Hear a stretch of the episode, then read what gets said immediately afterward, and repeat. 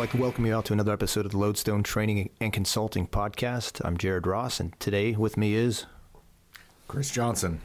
Chris number two. And Martin the blacksmith. Martin. Glad you're here with us today. Honored to be here. Thank you. Martin, so we're going to be talking a lot about you and, and what you do. Why don't you uh, tell us a little, a little bit about yourself? Where, where are you from?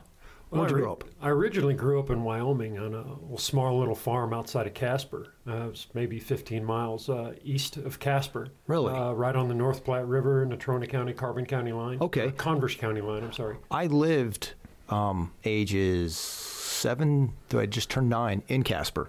Really? What years were that? not to not to date you. Uh, Yeah, too I, I, I honestly, like, That was I- I'd have- sometime I have to in do some the math. late 70s, early 80s. uh, well, probably like 83. 81, 82, 83, Yeah, that would have around put there. us. That would have put us as neighbors, and we didn't even know Right. it. I lived there from '78 to '89. Do you remember that? Th- uh, I, I still remember it. Uh, that I think it was a three-year-old kid who got lost up in Casper Mountain and was up there for a couple of days, and, then- and they found him. He had made a kept his underwear on and made a shelter like out of his shirt and his pants and stuff. Do, you- do you remember that? Do actually remember Yeah, wild? something about that? Yeah. Okay. Um, fun little fact: My mom was a sheriff's deputy on the Natrona County Sheriff's Department, and she was the bloodhound handler. Really? Yeah. Oh, so wow. I don't know if she was on that search, but in the '80s, that's what she did. That's cool. And she ran search dogs. So yeah, my mom was a cop. So You know, I um, we were just out in Utah, what a week ago, and on the way back, that's we decided to to go up that way. So we actually went up. We passed um, Independence Rock and stopped there. Went up to Casper. Went to Fort Caspar. I remember being there as a kid, so I showed all my kids. This is Fort Caspar. Yeah, and then uh, yeah, that, that was cool. I didn't realize you, you grew up right there in Casper. That's yeah, cool. yeah. I grew up right there. Went to uh, went to school in uh, Glenrock, um, and then from there we moved to uh, Colorado. Okay. Uh, been about was going to ask you uh, who your friends were. Oh well, yeah, that's uh, that's a fun story. So, uh, growing up as a kid in Wyoming, it's a really really rural area. We lived, uh, you know, I think it was about forty five minute ride into school. So I didn't have like friends like Did you, you guys, would. did you have power out there? Well, Like yeah, we had power. I mean, we Oh. weren't on an outhouse, but I mean, it was it's definitely like- Wyoming. it's crazy because like 1980s Wyoming was like 1960s everywhere else. Like there was the, the it was rabbit ears TV, and if there was three cha- uh, there was three channels. President was on, your night was shot. Like that old Jeff Foxworthy joke. I grew up with it. It's true. Yeah. like you didn't get a choice in what you watched. But you know, I had like schoolmates, and you get off the bus, and we played. Uh, we call, I don't know if I can say that. We called the game "Smear the Queer." Nowadays, I think they call it flag football. Okay. Or touch football. Yeah. We just get off the bus, beat the crap out of each other. You know, Yeah. Rural kids. Um, you know, back in those days, you'd get fist fight at school, and they'd just send you back to class. Yeah. But uh, uh, I'd get back on the bus and go home. There's no other kids to play around with, so I had animals. You know, my best friend was a horse, and a horse actually taught me how to ride. You know, I'd- I have one of my parents would saddle it up for him, and then I'd crawl up there and I'd just spend all my time on that horse. I'd be out there with that, and if nobody was there to saddle it up, I'd crawl on him bareback, and we'd just go out and you know I had, Nice. a, I had a roping dummy out there, and this this old horse would let me rope off of him, and then he would walk up, let me pull the let me pull the rope up off of the, the dummy, and then he'd walk back around.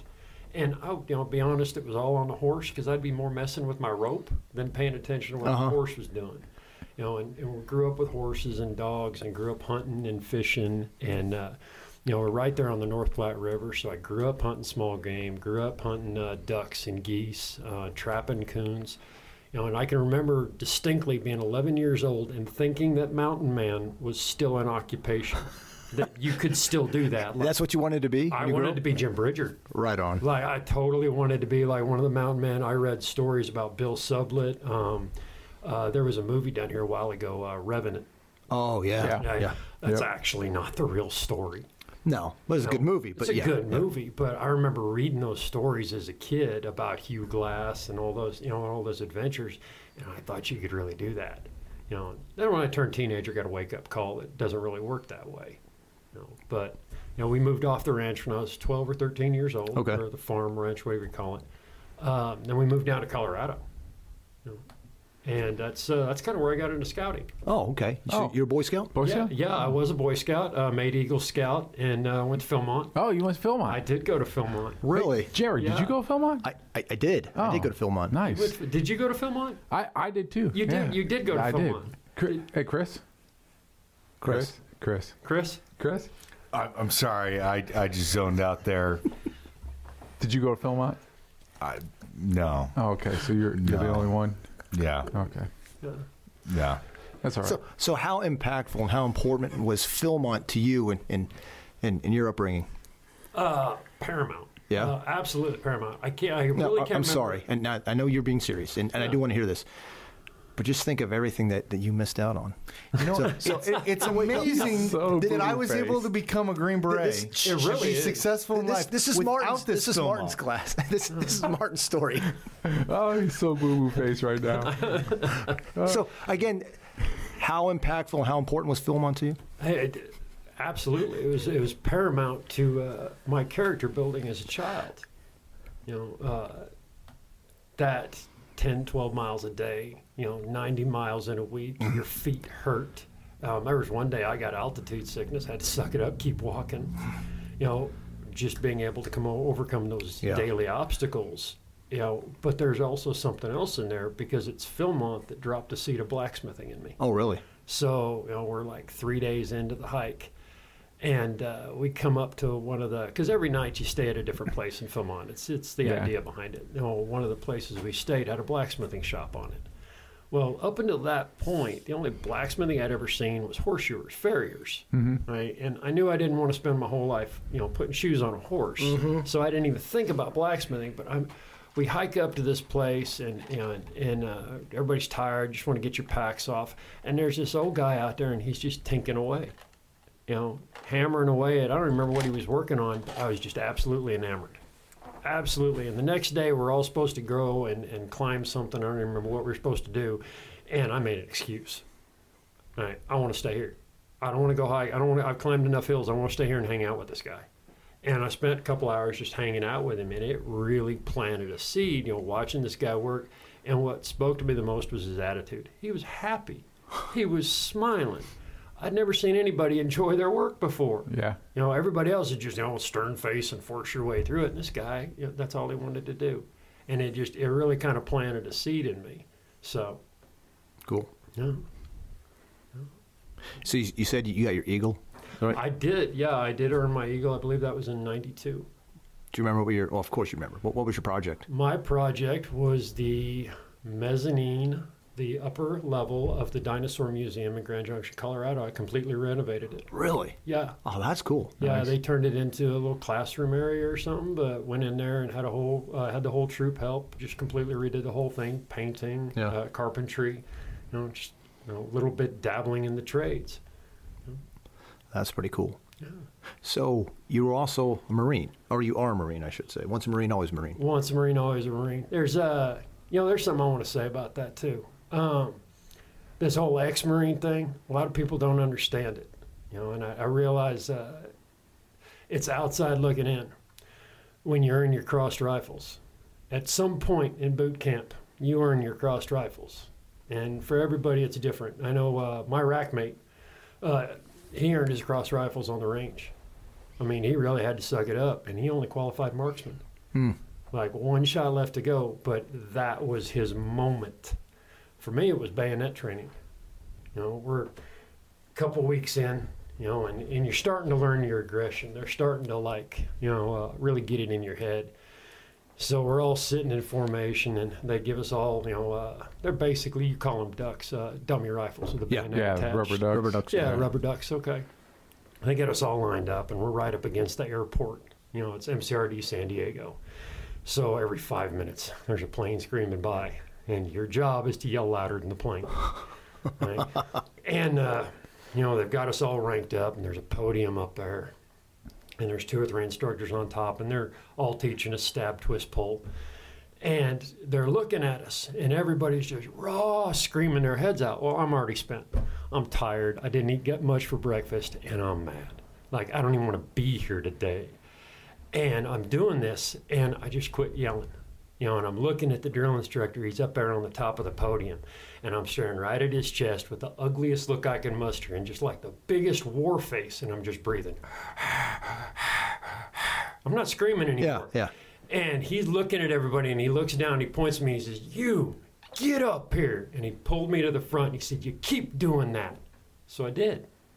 And I kept doing that. And he pulled me to the front so nobody else could hear I wasn't yelling.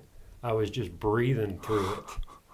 And he pulled me aside and he's like, that, that's what I want to see. And that was the only compliment I ever got out of boot camp. That was the only, that was like, that was, but that was my moment Uh huh. where, okay, now I get it. I understand what it takes to be a Marine. You have to be able to go just a little further than everybody else. Yeah. You know, and it, it was kind of my ownership moment. But yeah, and every Marine has that moment somewhere in boot camp where you cross that line and there's no coming back. Yeah. You know, it's I, I like to think it's where we earn our honor. Yeah. That's really cool, and that is that is so true. You know, yeah, and that's yeah, that's something that you can't teach. You can't you, you know lead someone. That, that that that's an individual thing that only that individual can can finally come to that moment and come to that that realization and yeah and do that have that experience. Cool. Thank you for sharing that. Uh, so what did you uh, what did you do in the Marine Corps? I was motor transport mechanic. Okay. Yeah, I uh, I was uh, kind of uh, I joined. They said pick three things, and I uh, I uh, uh, I think I picked an infantry MOS. I know I didn't want tanker or Amtrac. I didn't like the. I'm six foot five and being stuck in a sardine can just didn't sound Yeah, good. I wanted like a field big. MOS. Uh-huh. I think I went for com, and I put motor T down or mechanic or something. I don't remember what I put down. But when I did the ASVAB, my mechanical scores were off the charts. So straight to motor T I went, and it was actually the best thing that could have happened for me because Yeah. I went through. When you go, uh, I don't know if it's the same as as it was. I mean, we're talking 27 years ago now. Yeah. Uh, but I went through, and in motor T school for the mechanics, you get licensed for at that time it was the Humvee, the uh, 813, the 923, and the MK48 Dragon Wagon. So I got licensed for all of them, and learned how to work on all of them except the. Uh, I didn't go to school for the. Dra- they called it Dragon Master School back then. I didn't go to school for that, but I ended up working on them anyways, so I could drive and wrench anything the Marine Corps had. Funny part about that, about the only thing a Marine Corps mechanic, well, in the motor pool I was in, man, oil pan can, oil pan changes, oil pan gaskets, constant. I swear, we were doing five or six of them a week. It's like that's all we did, and CV joints, and it was like you were a parts changer. Yeah. You know, so every chance we got to go to the field or get deployed, you're sticking your hand in the air just to get out of the motor pool. Yeah. You know, and that was where some of my favorite adventures in the Corps were, was when I got loaned out to other units. Because when you're in motor pool, you're attached to a headquarters battalion. Right? So you're in the rear with the gear until one of the forward units needs a truck. So, like, you know, most of the time the mechanics don't get to go do that. Yeah. So, like, I was quick to volunteer, man. Get me on the field. I want to go do something, which landed me a hell of a lot of guard duty. Yeah. Hell of a lot of guard Like duty. someone's got full guard duty. Yep. Like, didn't a mechanic show up? Yeah. Yeah. That guy. Yeah, yeah. He didn't go on patrol last night. He can do a couple hours of guard duty while everybody else sleeps. I, I don't know how it was for you guys, but I've had some really squared away mechanics that you're in a team house, you're already limited numbers. That guy, I don't care if he's smart, if he can, you know, one and one makes two, I'm going to use him. Yeah. And I've had some great guys that we turned them into drivers, and we were in some some thick situations, and they performed. And you know, people will be like, "Oh, you're just a mechanic." That doesn't mean anything. You know, it's all about where you've been and what you've you've been exposed to. Uh, I have one individual that I would say something about him right now, but he's in another unit right now that's doing some really good stuff, and he started his career as you know, a 88 Mike, motor transport. Yeah. Yep. Yeah. Cool. Very true. So how long were you in the Corps? I have four years. I got out in '98. Okay. And what did you do after that? Well, um, I needed a job and a place to live. Uh, tr- did security work for about six weeks. Um, burned out on that real quick. Figured out that you know guard duty for the rest of my life you know, wasn't wasn't going to work. Uh, tried uh, working in a transmission shop for a couple of weeks. Didn't like that either. Didn't like being closed up like that. And then uh, ended up going to US TDS truck driving school. And in three weeks and three thousand dollars later that I didn't have, thank you credit cards, uh, crawled in the cab of a big truck and I had a job and a place to live. And I used the it was the company address was my mailing address for over two years. And I was I don't like to say homeless, because you have a bed in the truck and it's a house on wheels. But I was very much nomadic. You know, Yeah.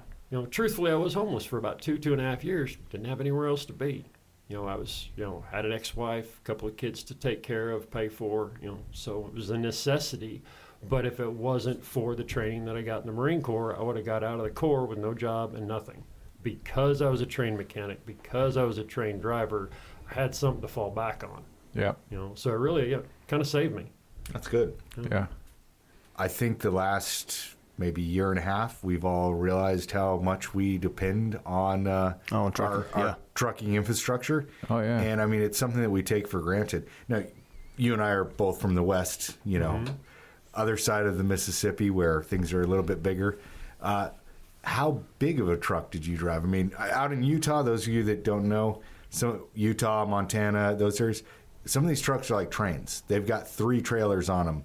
It's I've seen two, but yeah, three, so that's like incredible. they'll they'll have in Utah they'll have, you know, here you'll have the two uh, short trailers. Yeah. Out there they'll have the uh, two long trailers, or they'll have up to three of the shorts. wow. Yeah. Yeah, So how, how big were you uh, hauling around? And So uh, the best way to answer that question is sequentially. Um, I first started out in a uh, uh, tractor trailer. would- We'd call it reefer hauling. Um, no, not the type you smoke. It's a refrigerated. Oh. well, I mean, you had kids to pay for. know. I Hey, Hey, understand. You're in Colorado. I mean, yeah. I figured. Yeah, no. But uh, no, we uh, I first started off in refrigerated hauling, and uh, it was hauling meat uh, out of Greeley, uh, and then most of my runs were coming back east here. It was a 53 foot trailer running about 80,000 pounds average. Uh, did that for about a year, and then I uh, moved into doing uh, flatbed work, running a 48 foot flatbed. That got me into doing step deck work, which is a lowered flatbed for doing heavy equipment. And then from there, I went into a detached trailer specifically for heavy equipment. So my average trailer was running about 50 foot long, but it was the width. I was one of the guys that took the whole road up. I was running uh, my last couple of years doing heavy haul. I was running 14 and 16 wide. Uh, the big uh, cat frames, uh, I'd take them out of uh, Keene Transportation's yard in central Illinois, haul them down to the Mexican border, drop them off, wait a day, pick up a completed chassis, and haul it back up. Uh, it's all permitted loads. Um, you deal a lot with the cops, a lot with the DOT, but you get to run slower. And uh, you know, your average driver, when I was hauling Now, refrigerated, what do you mean by you get to deal with the cops and? uh, you deal with the cops a lot when you're driving truck, just period. Um, they're the enforcement agent. But when you're heavy hauling, you have to go to them. You have to deal directly with them because you have to get the permits to run the specific roads. Gotcha. So let's say we want to go from here to uh, Pittsburgh. Okay. We'd have to contact Pennsylvania DOT, tell them, hey, I've got a 16 wide and 15 high oversized load coming through. What roads will you let me go down? And you have to get their permission to get, you know, so it allows them to verify what bridge weight. If you're too heavy to cross any bridges, are you too tall to fit under a Okay. bridge? You know, and I did, you know, work like that for years before, uh, I think it was about 08, diesel prices. By that time, I owned my own trucks. I owned my own uh, tractor and trailer. And uh, diesel prices shot up to about 425 a gallon Yeah. and uh, an old friend of mine, uh, we were kids together, was hauling uh, oil uh, out of the oil field into the refinery in Colorado, and talked to him about it. He was actually making more money as a company driver than I was as a heavy haul owner operator. So I went and talked to his boss about it, and I ended up parking my own truck because you know diesel 425 a gallon when you're paying it out of pocket. That that takes food off the table pretty quick Yeah. went and talked to him turned out to be a legitimate job and i spent five years in the oil field working six days a week 16 hour days Whoa. but i got to be home every day you know so and that was the big thing right there is right about that time you know right about 08 my wife decided that she wanted to have a baby and i had already experienced watching kids grow up in pictures so i said okay if you want to have a baby i need to be home every night i want to i want to actually be there let's do this right you know, and that's kind of what we did. We went moved back to Colorado. I took a local job, be home every night, And to be honest with you, that was the first time in my life, or the first time that my wife and I, I was a long hauler. I was gone for three or four weeks at a time, home for a couple of days, and all of a sudden I'm home every day. She couldn't wait for me to go to work. We know the feeling. yeah, yeah. It's you know, so we had to get used to each other again, and you know, uh, my daughter was born a year later, you know, and just kept working that for about five years, and then I burned out. Yeah. Yeah, yeah, that would have been about. Uh, yeah, that would have been about 14, 15, about the same time I met you. I started looking for other things to do, Yeah. you know, but Well, well, how long? You know, you were exposed. You said in Philmont to Mm-hmm. to blacksmithing. So when did you start to, to pick it up? that was actually in 08 when I first Okay. moved back to Colorado because all of a sudden I had free time. You know, I'm, I'm working, you know, I have like six days of work and then I get two days off. And halfway through the first day, I didn't know what to do with myself. So for years, you're going nonstop, nonstop, non- Nonstop. And, and I'm sure now all of a sudden free time. oh, Yeah, that would drive a person nuts. I so, did. I had, yeah. I, uh, you know, and, and for like the first month and a half, I was just in Colorado by myself. My wife was closing down the house in Illinois, so I'm trying to fix up the place. So I first just busied myself fixing up the house, you know, Yep. get it ready for the wife to come. And then all of a sudden she's there, so don't need to do that anymore. And uh, I went like two or three weeks just bored out of my mind. Like, I don't want to watch TV. I don't want to play. I'm not into that stuff. Looking to things to tinker with. And then uh, uh, I'm just going to drop his name. My buddy Corey calls me up. He says, Hey, I'm going to this uh, uh, uh, beginner blacksmith class at the Littleton Heritage Museum. And I'm like, really? I'm coming with you. And he's like, well, but, but I'm like, no, I'm going. Where is it? And I invited myself to go with him. And uh, we go to the class together, and uh, you know we get to tinkering, and it's like a really cool. If you never get a chance, go over. Uh, if you haven't got a chance, or go through Colorado, check out that Littleton Historical Society. They have a beautiful blacksmithing shop there. It's truly accurate. So we go in there and you know we're we're forging for the first time and I'm working on a propane fire and all we're making is like a little hook that goes over the door to hold it. But I did really good. Like it looked really awesome. And then I do look you still at, have the hook? I do still have that hook. That's I awesome. do. It's actually it's hanging on it's hanging on my daughter's door. Um, I taught her how to make them too.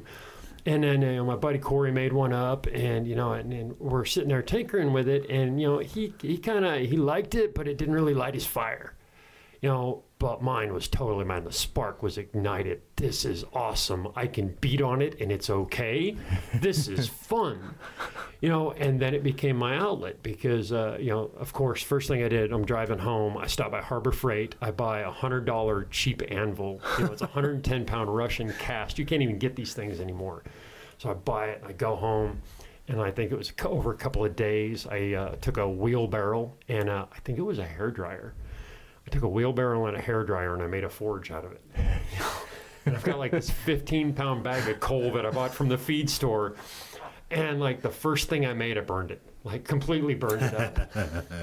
and then I slowed down and I thought about it. I'm like, what do I want to make? Well, I need new stirrups for my saddle. You know, and at the time I, I was uh, working with somebody else that owned horses and, you know, just uh, there's something I can make. I'll try to put new stirrups on my saddle, you know.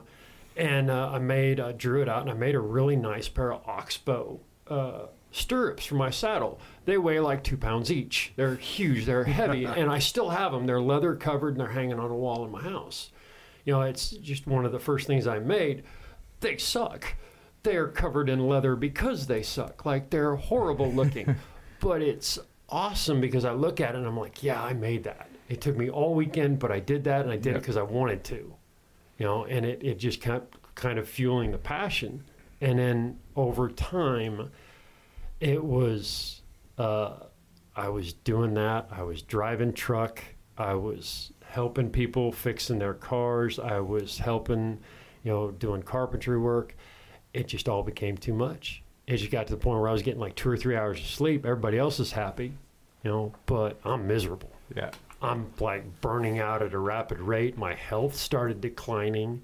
I think it was uh, it was about 15 that uh, I couldn't breathe, couldn't understand what was going on. Now you got to keep in mind when you're hauling in the oil field, you are breathing in hazardous materials constantly. Right? You uh, you get to this oil field location, and you go up a staircase, and the first thing you got to do is pop the hatch on it to see if there's anything in there. And when you do that, it's pressurized, so all that benzene, all that, uh, you know, and they don't like to say it's in there, but it's in there. Hydrogen sulfide and all these other nasty things that are in there that can kill you.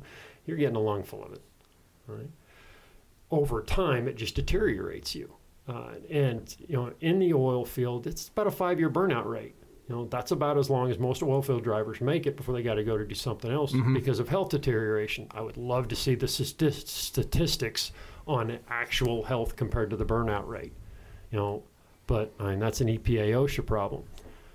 I took it, you know, as my problem. How am I going to fix this? So I go to the doctor. And doctor tells me stage three COPD. Start making plans. She just writes me off. I'm 20 pounds underweight, not breathing right. She just totally writes me off. I remember Wow. distinctly driving home and thinking my story doesn't end this way. I'm not going out like this. You know, and it it kind of I don't want to say it it lit a fire. I want to say it made me cut sling load. I had to start cutting sling load. I had to start realizing that it can't be everything for everyone.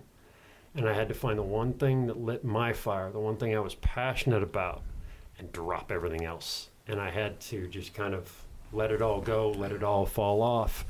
And I was, it was about 2016 when I went all in. Yeah. Yeah. It was January, it was January, February 2016. I kind of closed myself off to the whole world for about a month, six weeks, and just really like focus, think, plan. What are we going to do? How am I going to do it? How am I going to get there? What does it look like day to day? And then I asked myself a wonderful question. What the hell does a blacksmith do every day? How does that look? Like, really? And uh, to figure it out, I had to go into the old blacksmithing journals from the 1800s, Yeah.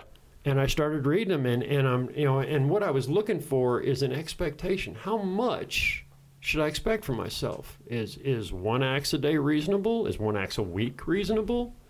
Is should I be making more or less? You know, the and and what I what I, I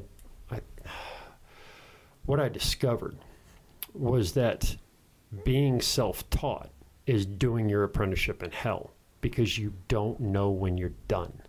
You have no sense of completion. Well, you, you don't have anything to No compare it to, and you don't have that, that mentor saying, oh, okay, now you've reached it. Now you can go. Yeah. Exactly. Yeah. So then you do it and then you do it again. And it's a little better than the last time you did it. Oh, I still have the very first axe, and I enjoyed the very first axe I bought from you. But the quality, what you're producing now, you really make that thing. You know, looks pretty pretty sad in comparison. If, if you don't mind me saying No, that. I, not at all. Yeah. I, I appreciate that because that, we, we actually had that kind of conversation on the way here about how it's nice to be able to look back and see where you came from. Oh, absolutely. Because, like, from 08 to 15, 16, I made like stock removal hatchets and I was making forged hatchets, but I wouldn't sell them. You know, I would make a stock removal hatchet and I would use a temper, I would use a, uh, uh, it was actually a, uh, uh, uh, not clay, like ceramic. It was a Okay. ceramic kiln.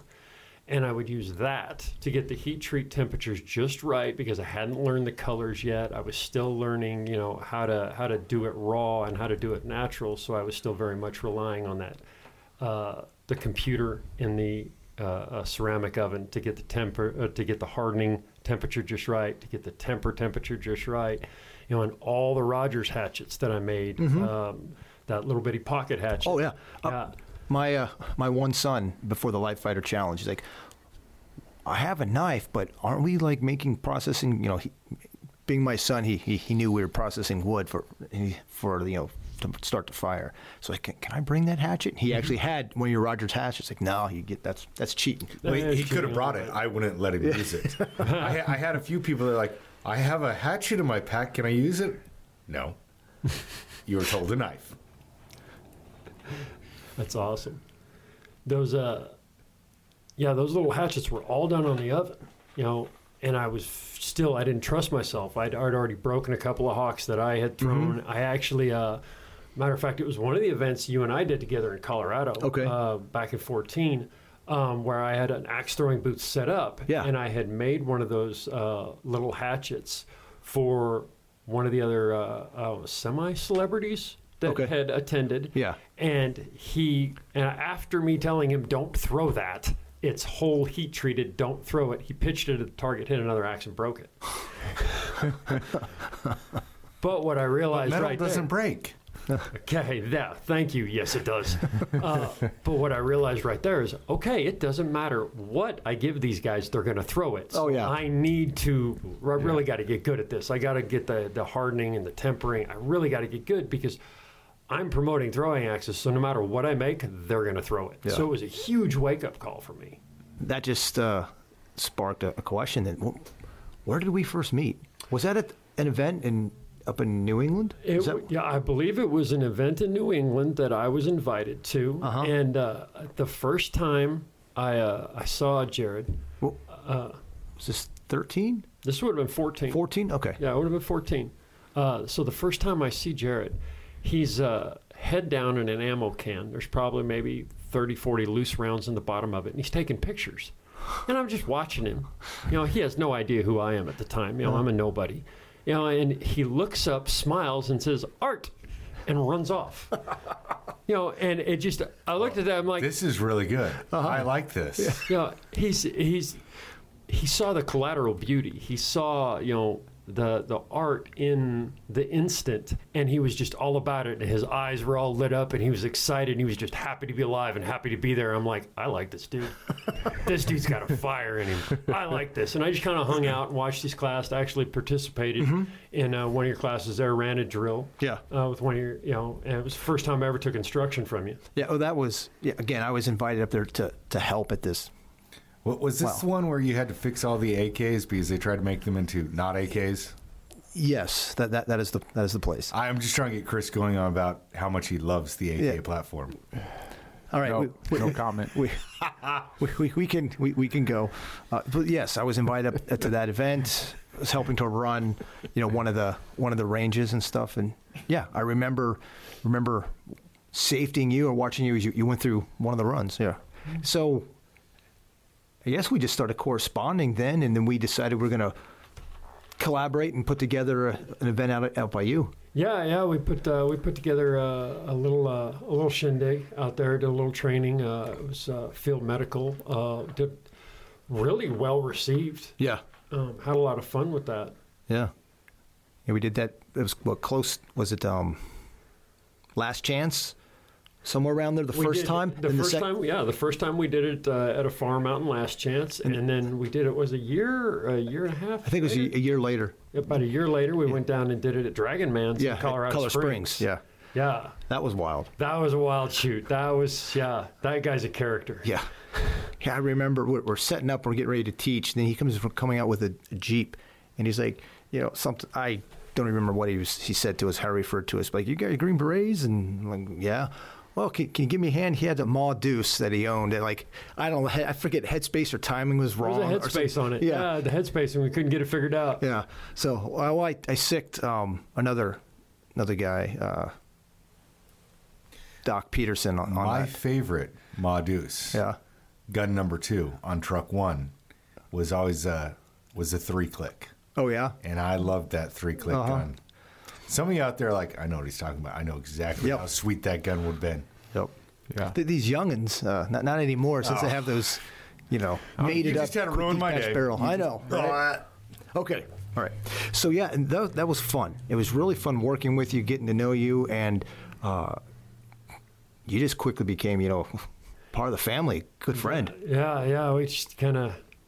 Yeah, it would, but it wasn't like an overnight thing. It was just a slow progression. Yeah. We worked together a couple of times before you know our, our kind of friendship just built. Yeah. You know? And uh, I mean, I got a couple of your axes and really enjoyed them. Started passing them around and, and showing them off a shoot. I, uh, for a couple of, just to be ridiculous, not not to be taken serious, but just to be ridiculous. Um, I had uh, our friend Viper, uh, Viper holster. They made a sheath for one of the axes that you gave me, and then what we did is we had it designed so that it would fit on the back of my uh, my Crye body armor, and then so it would fit in place. But then I could still put stuff on on the back of it if I needed to, you know, whatever. But then I could pull the thing down. So I, as a again to be ridiculous, I wore that a couple times while I was instructing SFAUC, some of the other GBs are like, "Who is this crazy guy? Who is this knucklehead?" And other guys, like, "Oh, that's so cool." You, you know how? Yeah, you got the gambit. That's right. Yeah. So, yeah, that, that was that's fun. Fun showing that thing off. I remember you showing me that rig when you first put it together, and you were talking about it. You had uh, there was some you were doing something, got hung up one time with it with a handle or something. You were Oh. getting out of a vehicle or something. You were Yeah, telling me yeah. about it. Yeah, Yeah. yeah. It's it's one of the hardest things to do is figure out how to put an axe on your back. That's right. you, you know, you know what I've, I've you've seen me at, and Yep. you guys listening, you've seen me at uh, some of the classes. Well, not the shooting classes necessarily, but the SUT classes, or when we're out in the woods. I usually have. Uh, I think the one I've defaulted to now is actually a tomahawk that you made for me. And I have a biner, so I connect the biner to my belt as well as to uh, a belt loop, and it hangs off to my side. So again, I'm just watching Vikings, uh, the show. Like, does that work, or, or is it stupid? And you just want to try it, so then I just use that thing at, like they're using like a, the brass ring, and just slide the thing down there, and it's comfortable. It's out of the way. It's, it's functional. I haven't yet swung my arm and sliced myself on on on, on the blade yet, and though that might happen in the future, but it's just a convenient, easy place to, to stow it and pull the thing out when I need to, and yeah, I, I kind of dig carrying it that way. That's perfect. That's a good way to do it. Yeah, that, that's a interesting point you bring up there. Sometimes we just need to look back at history and see how things were done. Uh, when we start to try and do things, you know, strapping an axe to our back in in getting in out of a helicopter. when, when you first started talking about your rig, uh, one of the silliest captains I've ever Yeah, known. yeah. Uh, it was a sister ODA. We were doing a, a big, huge hit. They were hitting one house. We were hitting another village. Uh, we were doing all simultaneous, trying to take down the same network. He had this ridiculous, like, I don't know, it was, it was like cold steels, you know, $42 special uh, Chinese Yeah, axe the tactical. tact yeah axe, and it was it was sticking out of his kit. It was so awkward. And i guess he got hung up on the blackhawk trying to get off. And they had to like end up cutting the the uh the seat No, to, to th- free him so he could get off. And so it was like this big joke for the longest time you know. Th- there's a difference between tactical tactical and tactic stupid. Mm-hmm. Yeah, yeah. and yeah that was definitely Well, when I was running around uh, a couple of times, it was only when we were working in the house and we were in body armor at, at SFAUC.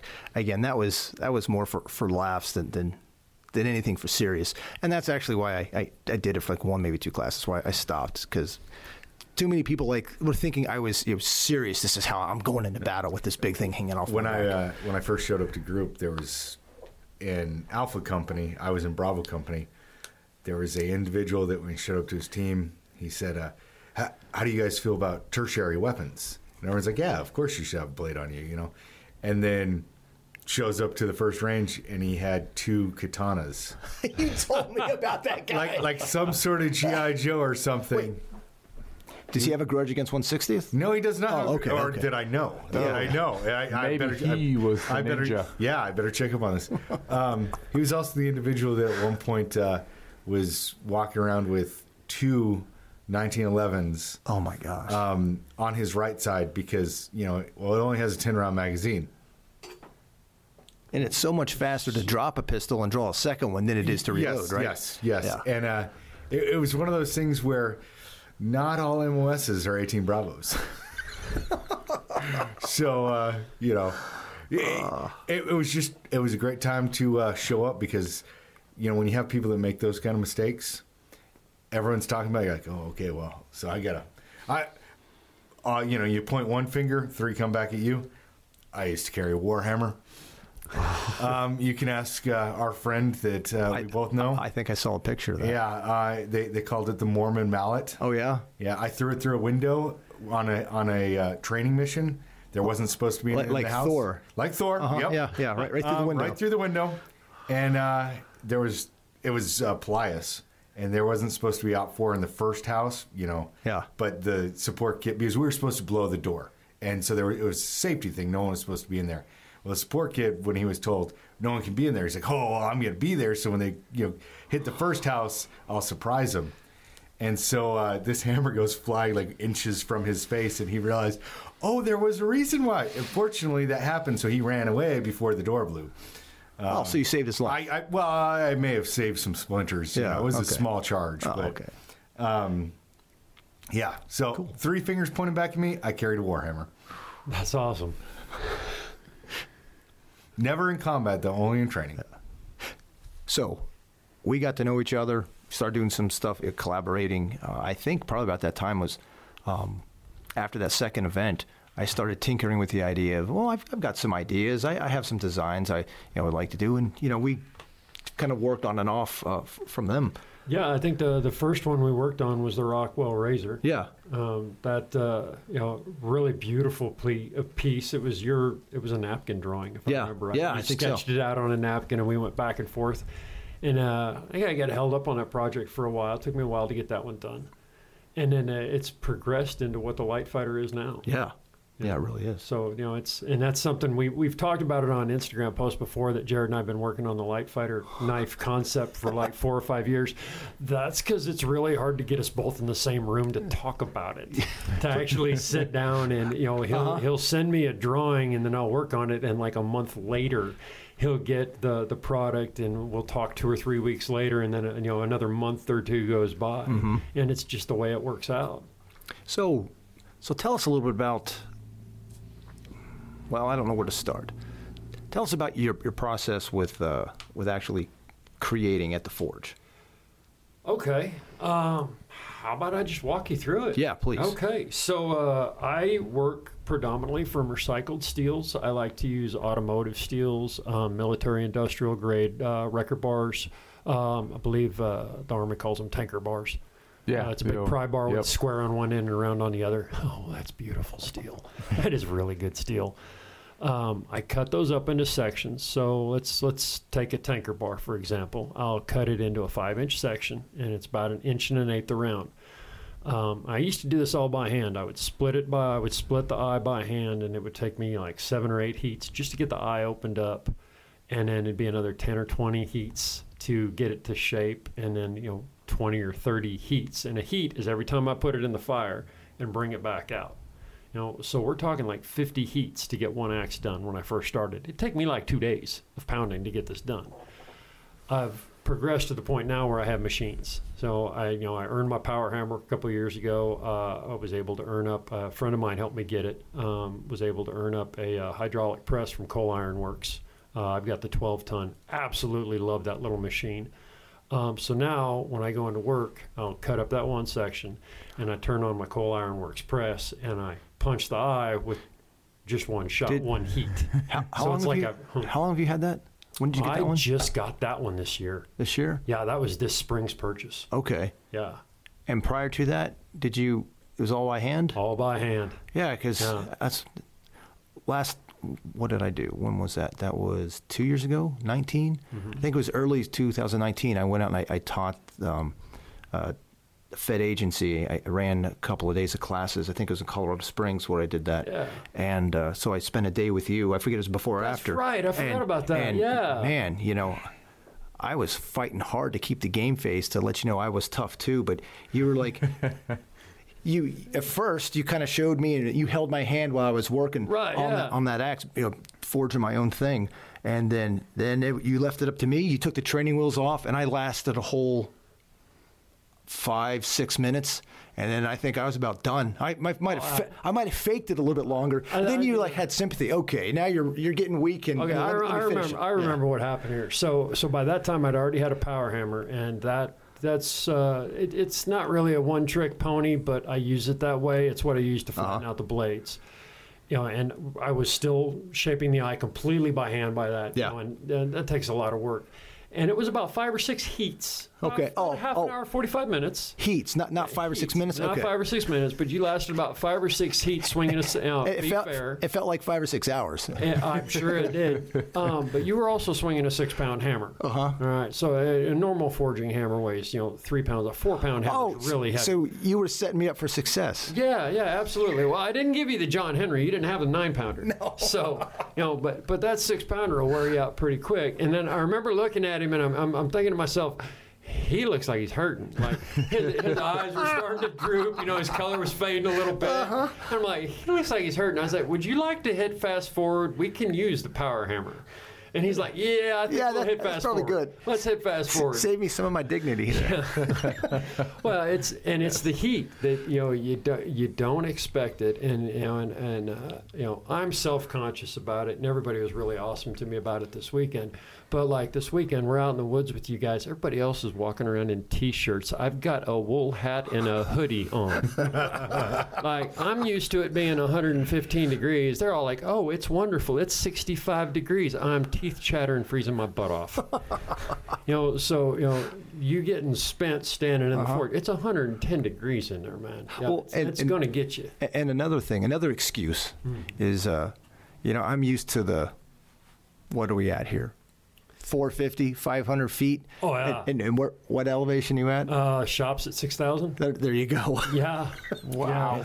Yeah. And if you don't realize, that is seriously no joke. Yeah. I mean, that will put a hurt on you. I'll take any excuses I can get.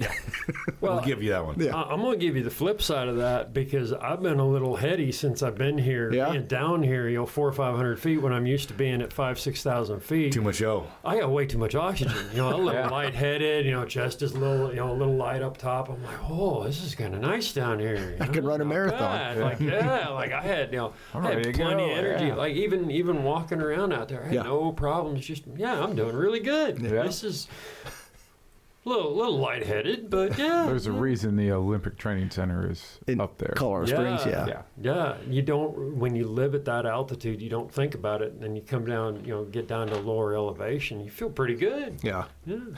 So you know, most people when they uh, they think of blacksmithing, you know, we have the the Disney cartoon image. You know, heat something up, one hit, you know, one pound. You know, it's you've got that edge formed. You- You're talking. You have power tools that you're Yes. utilizing now. Um, how long does it take to make an actual good axe for you? Great question. So now using my equipment, Yes. you know, I'll go back to what we started with there, and you know, I'll take that five inch section or four inch section, depending on whether I'm making a hatchet axe or a tomahawk. And You, you know, before you, I want to hear this explanation, but before you do that, I want to, uh, and correct me if I'm wrong, one of the things that you've done is you have gone back to old documents, you know, 100, 200, 300, you've even looked stuff further back, Thousand. seen how they do things, figured that out, mm-hmm. and then like, okay, that's the technique, this is what works. And then you've taken modern machinery, reproduced the same thing that they're doing, but only you're a lot faster now because, you know, of electricity and because you actually Right. have those tools. But you're not doing anything necessarily different. You're just doing it now much more effective sorry, much more efficiently than than what they were capable of doing. Absolutely. Yeah. You know, and and that's thank you for bringing that up because that's one of the that's one of the uh, the lanes that I try to stay in uh, with my blacksmithing is I very much anchor my roots in historical blacksmithing architecture. Uh, I'm not architecture construction. I don't. I'm not interested in how the guy in New York does it today. I want to know how the guy in rural Germany did it a thousand years ago. Um, the axe that really kind of started my my path on that is the Francisca, you know, and that's from 400 AD. You know, how they constructed that, how they did that, led me to where I'm doing it now. You know, trying to figure it out. It's like we were talking earlier, Chris, Yeah. about that show Forged in Fire, and you know, I really don't like that show um, personally because I don't want to be influenced by what's going on there. I don't want my artistry influenced by what everybody else is doing when I'm trying to keep it anchored in the historical, you know, aspect of it. I want to reproduce a proper Dane axe. I want to reproduce a Cherokee Tomahawk. That being said, though, um, Hibben Knives was a huge influence on me. Um, I don't know if you all are familiar with Hibben at all. Uh, back in the 80s, early 90s, he was like the first fantasy knife maker. Okay, He had okay, big, yeah, okay. wild, crazy designs. So, I mean, he's in there a little bit. But, you know, while I'm doing the process, uh, go through those stages. Uh, it takes me, you know, to answer your question, now it takes me a day to forge it out. And uh, I guess Yeah, go go through it. How- yeah, how I just need it? to go through it. Yeah. Now, let me let me start to finish it. Um, we uh, I take the take the blank first heat, get the eye split, and I'll put it in the machine, and it goes down through the top. Then I flip it over and come back the other way, so I get a good clean eye. Then it goes back in the fire, and then it's all by hand for the next 20, 30 minutes. Uh, I use two, three. I use uh, three different mandrels to open up the eye to a specific size, so I can hold on to it with a pair of tongs that I've specially made to hold on to the side of the eye. So it's you know it's a stepped process. From there, we start working on the blade. I'll heat it back up, put it under the power hammer, get it flattened out, get it kind of headed the right direction, and then it's fire, power hammer, fire, anvil, fire, power hammer, fire, anvil, back and forth, and it's it's a constant game of mess it up and fix it, you know, because you're shaping it with a hammer. Yeah, and this this is drawing that out into the blade part. Right. So you- you're going through that constant back and forth because you're shaping it with a hammer. You know, um, And what were you saying? It's a process of messing up and fixing. it's a constant process of messing it up and Yeah. fix it. You know, what? and I remember that now when you were guiding me when I was making that axe myself. How I did something wrong. Like, oh no, that's good. You mess it up, and then, then we fix it. Yep. That's it. Right on. You know, and, and you get it as you know, and, and the better I get, the less I need to cut off uh, extra, or you know, you call it dross, call it uh, you know, fall off. The better I get, the less of that there is. The more I'm hammering it to shape. Um, some of them, like this Dane axe that I just made, it was a really big piece of metal, and I flattened it out, and then I'll let it cool, and I'll use chalk to draw kind of the profile and get it to you know kind of where I want it, and then I'll cut it out and put it back in the fire, back to the hammers, and it just worked this process. And then when I get it how I want it, I'll go ahead and put my touch mark on it, make sure it's even, and then I put it back in the fire and I turn the fire off and I walk away. What's a touch mark? A touch mark is my signature. Okay. I, it's a specific stamp um, that's uh, unique to each blacksmith. Mine is a hawk in the sun. You know, that's uh, this is my my original one. Just looks like a just a simple drawing. That's the first thing I ever learned how to draw. Basically, it's a bird. You know, my my All- art teacher in third All this time I thought it was an M for Martin. Yeah, well, she taught me how to draw birds by drawing M's. Okay.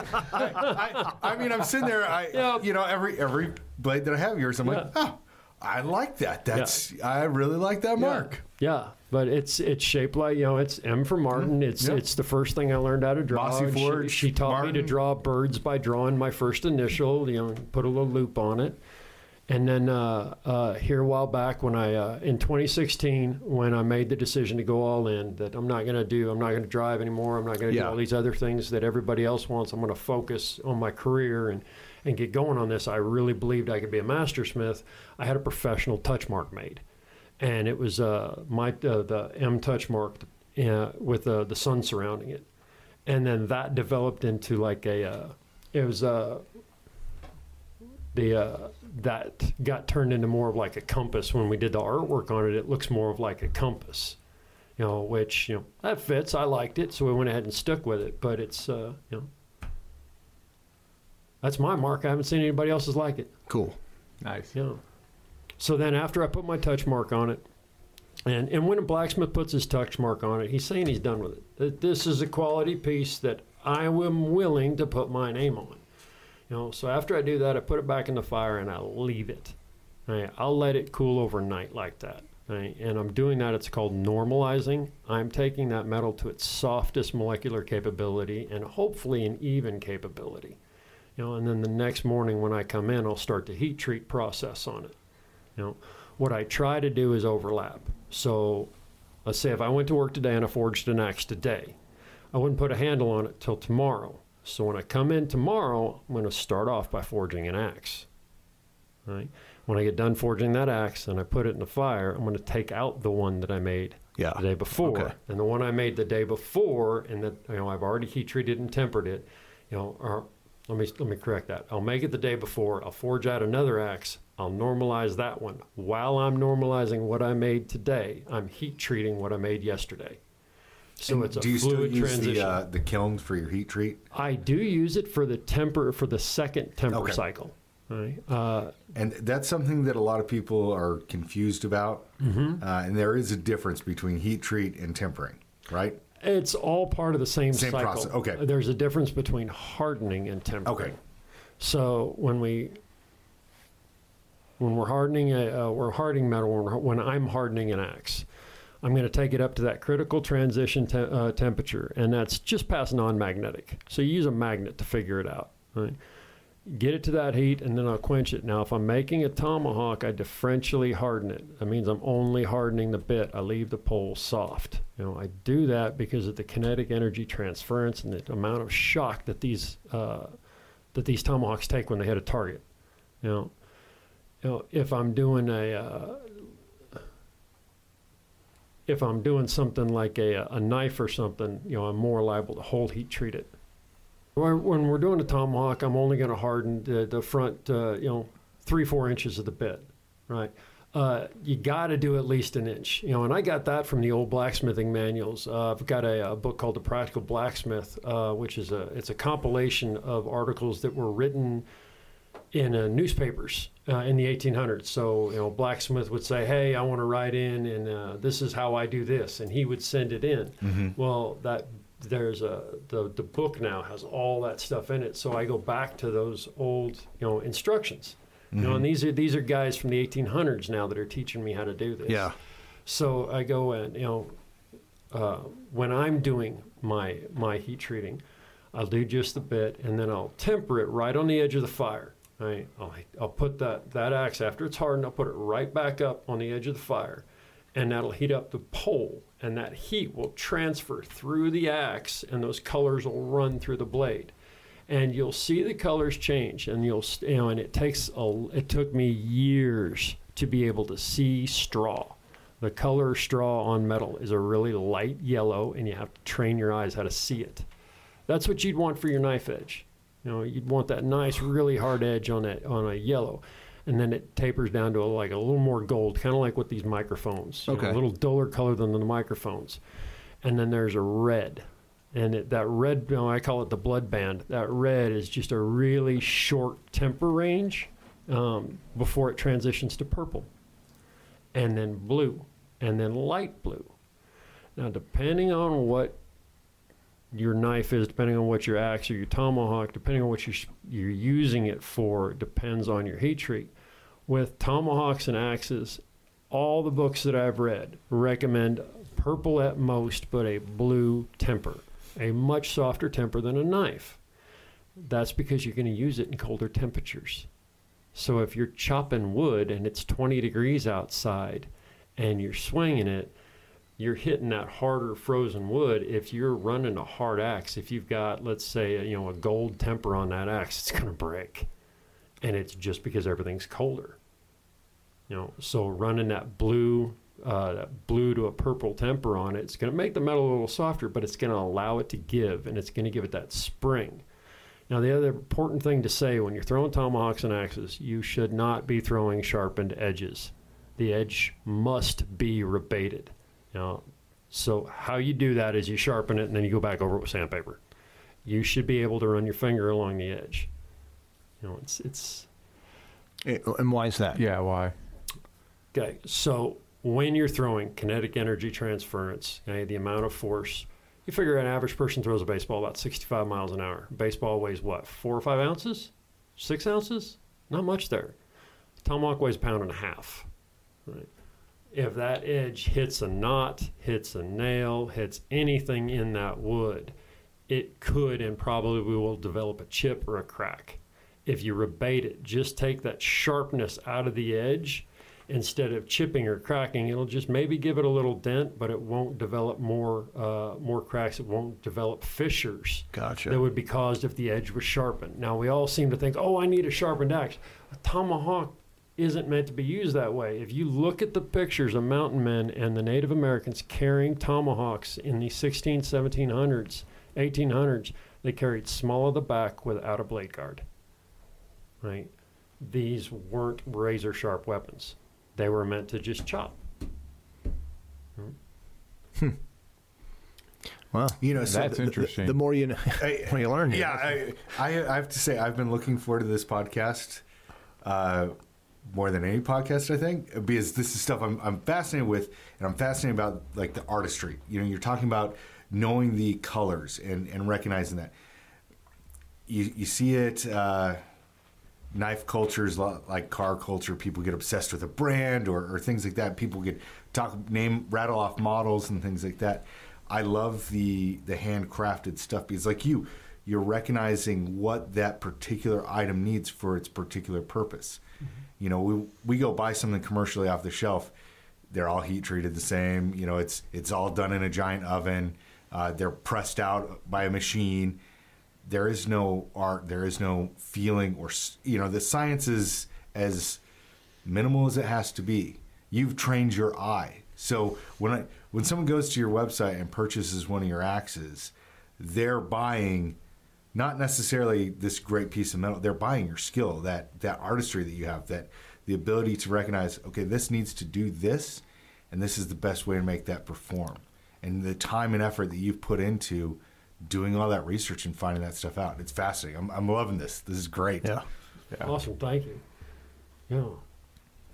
Well, I was thinking too that you know, take the light fighter knife that that uh, that Martin has made for us. It was definitely a give and take, a collaborative thing. There were a couple different um, models beforehand before we came to that one, but each one of those is unique. Each one is different. The blade length varies from from one. Its thickness and it, it, they're all different. So, like right now, we're sold out of them. We hope, hope to get some some more of them soon. Um, Gonna make that happen. yeah. So it was good. People wanting them, bought them you know, from us online, but there were a lot of people too who either came here for a seminar or asked, "Hey, can I can I see one at a class?" So then, what was cool is then they had four or five of them in front of them, and they would look and they were looking for the one that fit them. Th- this one is mine. This one fits my my personality better, even though they they look and they're all the same design, but because of those little variances, because they are each uh, unique, they are handmade. Like, no, this one, this one is mine. Yeah, that that's just a, a cool special touch then that uh, that I know people really appreciated. I actually kept one of the ones out of the last batch Yeah. because it wasn't turned down as much as the other ones. It was turned back a little bit more, which worked beautifully for me shaping and scraping down handles. So I actually use that light fighter to, to scrape. Like when I'm antiquing the handles, Yeah. I'm using that light fighter that I held back. It's, it's just a little different. The handle is just a little bigger. It's just like you're saying, this one's perfect for me. I Yeah. think I'll keep it. That's Yeah. cool. Uh, it's what I wear on my belt. I mean, I, I love mine. We saw it out in the uh, austere environment class. Used it for uh, some some different techniques. Yeah, we didn't have your uh, janky holster at that time, though. Hey, you know it works. I'm redesigning it. Oh no, I'm not redesigning. I like the Well- design. I'm gonna clean it up. Oh, okay. There you go. But I'm not a professional uh, kydex maker. But it's one of the things that's kind of spurred me because, you know, back when I had to say, okay, I'm going to do blacksmithing and nothing but blacksmithing, you know, now I'm sitting here looking at it, you know, and, and I come up and I see how you guys are carrying them. And I'm going, okay, wait a minute. I do know how to do kydex. I'm really actually pretty good at it. Um, maybe I should do the so- sheets. so- Maybe I should just go ahead and Let- make let- the sheets for these. Like, so, let me let, let me restate what you're saying.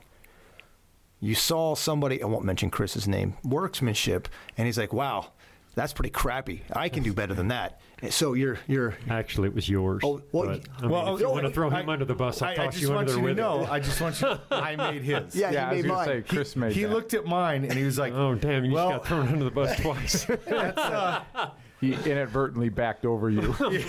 I, I said that's ugly, but that's functional. yeah, it's I functional. I need something. I want to carry that blade until I get something better. Can you make me one?" And so I put. You know, everyone knows I've been under a little bit of stress lately. I was like, "Great, this is a project for me to go out." Pam hadn't passed yet. I want to work, and I put it all together, and I handed it to Jared. And I, I'm not saying I was proud about it because it was cleaner than the one I made. And then I see him across the table. I'm like, crap, I made it backwards. it's it's left-handed. What was I thinking? I wasn't. I you know, um, on that, you know, Kydex isn't hard to work with. It was very easy for me to order the sheets offline. Yeah. Um, I drew up a, a quick pattern of what I kind of wanted it to look like uh, in cardboard. I cut it out. Um, I made a, you know, heated up, pressed it. Um, my first one is, is much uglier than Jared's, so don't take a close. I know. I know. First ones are Um, supposed to be ugly. yeah, it's not like you knew what you were doing. I, I didn't. I, I figured it out, but it's since I made that, it's been three months, and it's been on on my back almost every day. Yeah. Yeah. Um, and you know, funny, we talked about this. I Jared's carrying his because I made it backwards. Uh, he's carrying it actually up front, and I'm like, I kind of like that better than how I'm carrying mine. Yeah. maybe I need to switch that around. Uh, yesterday, every time that I climb in the truck, I seem to hit it, and then it would like spin around and kind of make it awkward for me to get in the truck. So, yeah, that and I'm getting a hole in my t-shirt. That happens too. Yeah. So Well, let's. Uh, we don't need to take the time because it, it was a long time. Uh, how we came to the current design for for that light fighter, but let's just. Why don't you, Martin, just talk us through your design for that and its functionality and, and your thought process with with the current one. We, you know, we don't need to go through through this one or any of the others. Just just what the current one, just what we have. okay. Um, So you can, you can have that. Thank Out so you. he has Yeah. a visual. Um, so really funny. Uh, yesterday when we were at the event, everybody's asking me about the light fighters, and I kept apologizing because I didn't have one on me, and it wasn't until this morning when I'm going through my gear at the hotel room that found I one? had one on my. It's small on my back the whole day. had one in my magazine pouch. I forgot I put it in there to be able. Yep, completely forgot about it. You, you fit right in with the rest Right. of us. Yeah. Yeah. Yeah.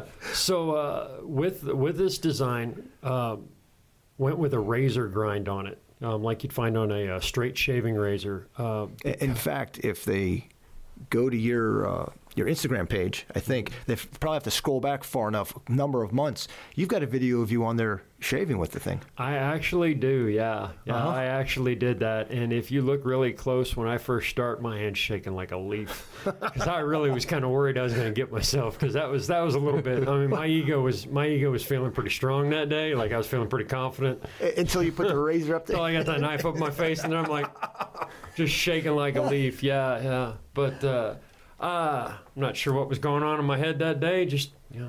You know, I have to say right now, I, I handed uh, Martin my my light fighter that's on on my back, and he's inspecting the the blade, and I haven't uh, run it across the strap. It's uh, it's a little dull, the duller than I normally keep it.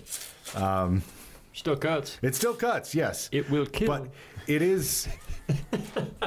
I, I do like the grind that you have on that. I, it's very easy to keep sharp. Um, and I will give a ton of excuses why I haven't run it across anything. Let's go ahead and you've got it in your hand. So talk through it as best descriptively as you can for, for people listening. All right, well, let's start with the basics of the Okay. inspiration behind it. was actually a biblical verse about forging your plows into swords. And uh, just happened to have a couple of hay tines laying around. Uh, haytine's pretty hard metal, usually about 60, 70 points of carbon in it. So these are actually made out of hay tines that are flattened out. Um, haytines are uh, uh, scrapers they use to pick up the hay. Um, uh, it depends on the implement. Mm-hmm. Uh, it's a long spring, but uh, with a pointy end. It's a good way to put it. So I, I take the hay tine and I cut them down into about, I believe it's an eight inch section, and uh, I have it marked on a rod there at the shop. I have a, uh blank cutout that just stays on the side for just this. And I flatten them all out, uh, process the, the hay tines um, through the power hammer, flatten them all to shape, and then I take them over to the anvil and I actually forge the pommels first. I, um, I'll forge the uh, and the I think I did it on all of them. Um, the back of the uh, the knife, the pommel on the knife, is actually shaped like a finger. Um, it's got a little fingernail groove cut into it. That's actually intended for flint striking. Mm-hmm. That you can come over it and drag down a flint. Um, but it's also a skull cracker that's uh, uh, left over from the uh, the razor design Yeah, of yeah. That, that knife we did a long time ago. Um, I do that over the edge of the anvil, right, and shape that down. And I actually shape this whole thing just by hitting right here over the edge of the anvil, and the metal kind of squishes down. And then uh, once I get the handle, Be, be- before you go on, if- Yeah. if I can see it. Please. So I got them, and that was new from that was new from uh, I think from one of the earlier not not designs but like one of the sketches we had, and it was driving me nuts. I'm like, I know I've seen that. I know I've seen that. What is that? And then, well, the fingernail, yeah, but but no, actually that groove, I, I I've seen the fire starters, and it just didn't click. And until you said that, I'm like, oh yeah, of course, yeah, that's exactly what that is. But Yeah. yeah, it. it in fact, we had yeah that conversation. It was driving me nuts because I, I know I know what that is. I just couldn't remember what I knew. Yeah. So it's uh Yeah, exactly. It's got the flint striker on the back of it. And then I'll bring it around and uh, I flip the whole piece around and I'll put it over the edge to form up the ricasso. Uh, that's where the, uh, the the actual blade begins on a knife, where you get your tra- uh, transition from your handle to your blade. And I'll uh, I do a half on, half off hammer blow, which means the uh, the knife sitting on the edge of the anvil like so, and then my hammer face actually is half off of the anvil, so I'm only half hitting, and it causes that drop to give it that uh, thumb rest right there, and then uh, I'll bring it back around and I'll forge the blade out, and the blade just the blade's forged one sided. It's made flat on the the back half just by, by resting it on the anvil. Right. Um, the grooves in the top I do by hand with a, a file or a uh, angle grinder afterwards. Um, get that nice stabby tip on it. Yeah. You know, And, and for me, that gives me a lot of control when I've got to do fine detail work. I, I I love the way that you have it set up for my thumb, but then when I've got to really do something fine, whether I'm cleaning an animal or or doing fine woodwork, being able to come all the way up on the tip of the blade, and I've got the index point, it is. I mean, I see what you're absolutely doing there. amazing. Yes. Okay, So- I see what you're doing there. That's so, like, beautiful. I'll put my, I'll put the tip. I'll rest my finger right in there, and to keep from going too deep when you're um, gutting an animal, by doing that, I'm I'm making sure the tip doesn't poke anything, like any of the organs, while I'm coming up the sternum. Especially so, with so small for the games. so for the listeners that can't see your hands right now, he's actually gripping the uh, the spine of the blade in his palm, and he's got his fingers and his thumbs on the side of the blade, away from the edge, and he's got his index finger on the, the spine of the tip of the knife Yep. to be able to guide it. Your, your finger rests perfectly there. Oh yeah, You know, it's fits it's right beautiful for me to be able to see this because I never even thought of using it Oh, that way. And Yeah. we thought Like, that's you designed it like that. We're like, this is I mean- perfect. Yeah, works great. my theory on it was like that, to where I would hold it in the hand, you know, with So a little different. But I'll, I'll use it like that Yeah. on that that first uh, yeah, point. If I'm doing like uh, Okay, like fine, that, yes. fine woodworking or something like Yeah, that, like that's what I was You know, prepping, um, like you know, processing Yeah. my kindling or something. I need that extra choke up on there. Yeah. But then, like what what Chris is saying, when you've got to get in there, you're working with that small game, Yeah. a squirrel or something like that. It allows you that extra little bit of Yeah, protection. it does. Yeah, and, and I like how you Yeah. took it a step further. You took it even, yeah, that's beautiful. You know, that was one of the biggest reasons that I was looking forward to come out here. Is I really Yeah. wanted to see how everybody was using these. Yeah. You know, and then uh, the handle itself. Um, okay, we'll back up. We do uh, these are uh, whole heat treated.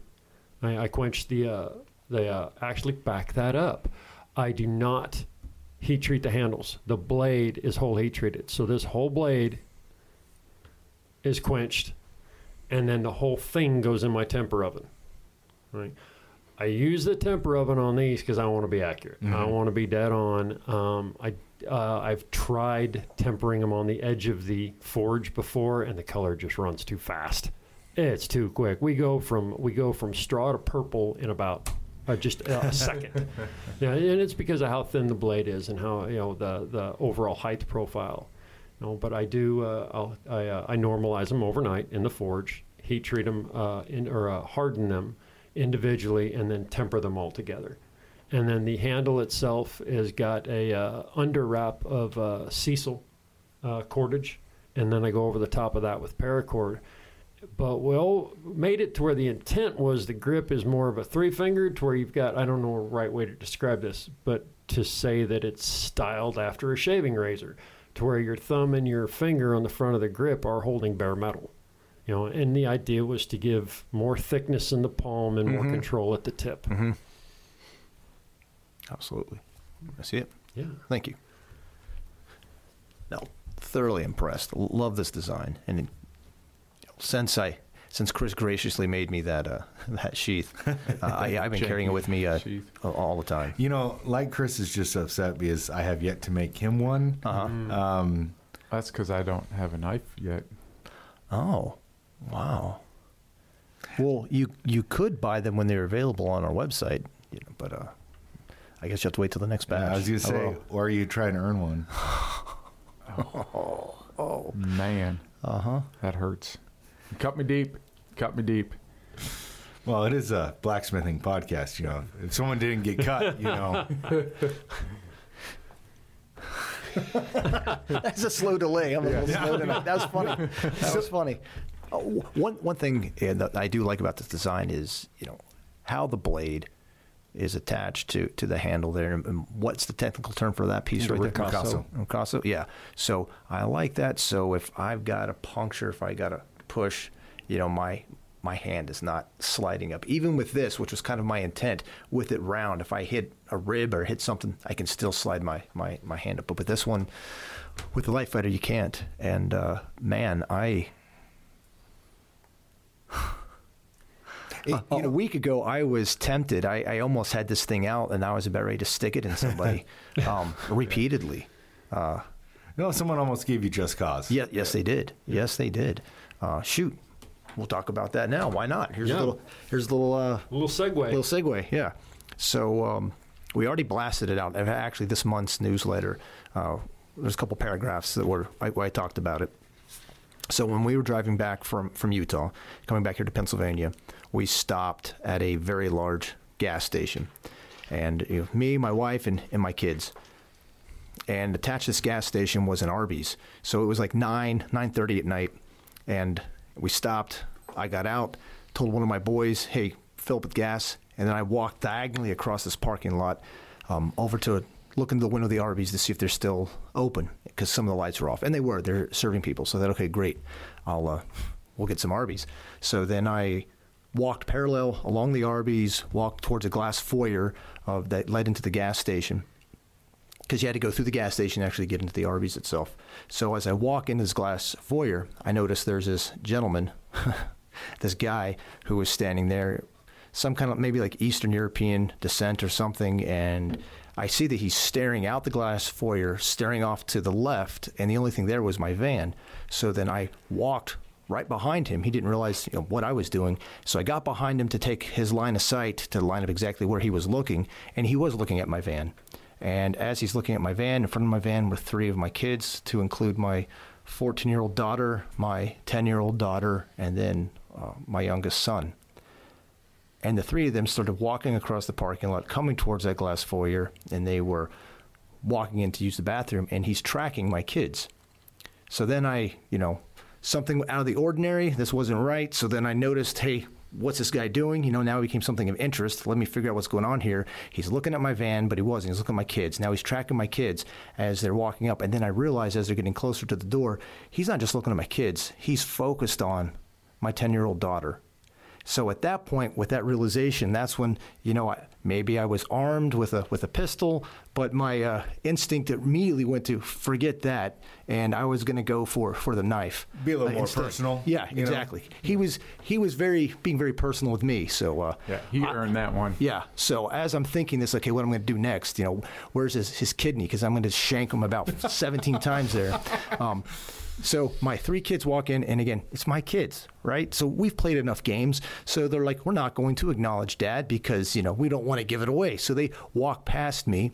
He starts to turn as he's focused in on my daughter and my, again, not my 14 year old, but my 10 year old daughter is who he's, he's tracking.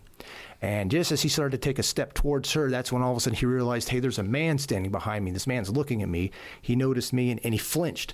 And when he flinched, he kind of then quick walked into the gas station and went off into the Arby's. Let, us be honest. You probably did not have the best poker face. You probably had the "I'm going to kill you" Yeah, face. p- probably did. So then I quick get on our our uh, on my phone and send out the the the word uh, in our family uh, group chat that basically says bad guy stay with a buddy so everyone you know all my kids and my wife who had the phone saw that realized it was going you know something was up and then i followed the guy into the arby's and when i walked in he was talking in some European, you know, Eastern, you know, Slavic language, some Eastern Euro- European language that I didn't recognize. I couldn't say. I've heard enough Russian to say, okay, that's Russian. It was something else that I, I had no idea what it was. Was he in a tracksuit?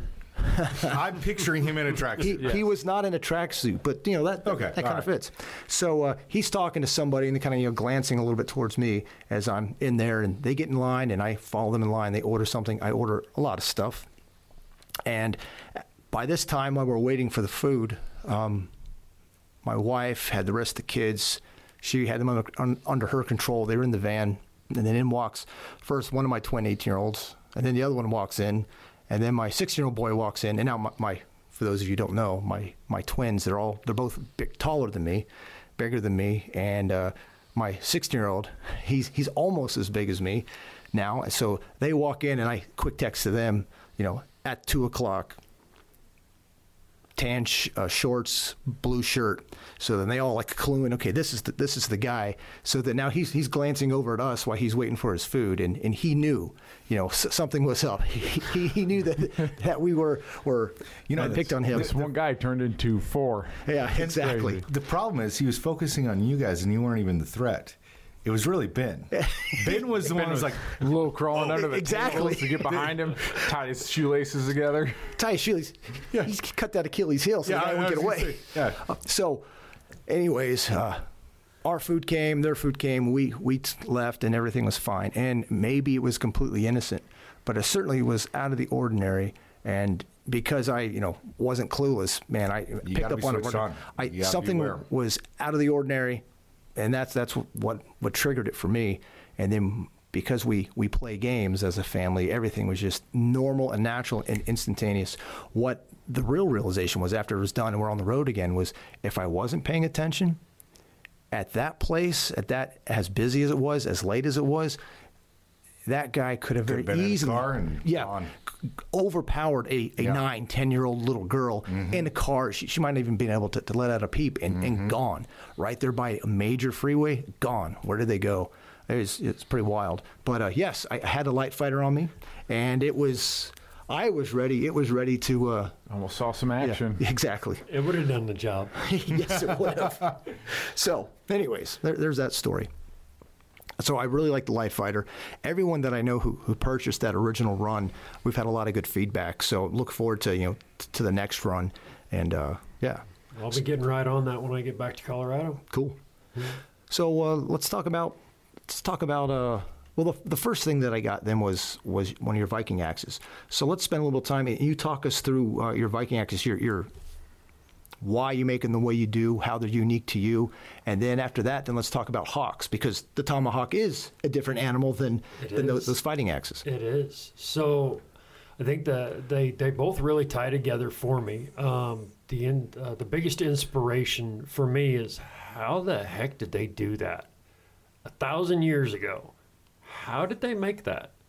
How did they punch a hole through it? Did they did they do an asymmetrical weld? Did they do a symmetrical weld? Did they just flat out punch a hole through it? You know, and just figuring that out, that challenge of it. Um, for me, the focus was the Franciscan axe from the Meroving- Merovingian dynasty. Uh, went into Charlemagne's uh, reign as well. So I have a pretty good idea, but but what time period is that? So for we're looking have no clue? uh, AD. Uh, you'd be looking AD 400 to 800. Okay. Um, so way pre Dark Ages, pre Middle Age, uh, pre Middle Ages. This is still very much tribal Europe. yeah. Right. Um, Post Viking Age, so there's quite a bit of trade Okay. north to south, and all of a sudden we see the prevalence of this one axe design, this Franciscan axe design, come out of France, the region of Fran- uh, Francia back then. Um, but it explodes all over Western Spain, Germany, um, up into Poland, even gets over into England, the British Isles. And I was fascinated by this. How, back then, did they do that? And the only thing I could figure out was a traveling blacksmith. Somebody was going around, or it was Sure, it one- wasn't Ancient Aliens. That was so well, or maybe I mean, ancient aliens is always a possibility. I mean, uh, I'm or sorry. it was a guild or one or two blacksmiths that was printing out apprentices. yeah. And I kind of I looked at that and I'm like, that makes more sense. That you've got one or two masters that really figured it out, and they're grabbing an apprentice every couple of years. And I, I'm like, okay, so if they grabbed an apprentice every couple of years, that means you should couple of years to figure this out. And I started digging through the history books and trying to figure it out. But when it really came down to it, the only thing I could do is pick up a hammer, heat up some metal, and try to figure it out the best I could, because I couldn't duplicate what they did, even though I didn't, you know, I didn't know how to do it. So I had to duplicate what that first master did and just figure it out and just trial and error it. Uh, that was also about the time that show Vikings Okay. first started becoming popular. And I had had enough experience from my trucking days to know that if you really wanted to make money, you got to specialize. You need to pick a lane and stay in it and do it better than anybody else that's doing it.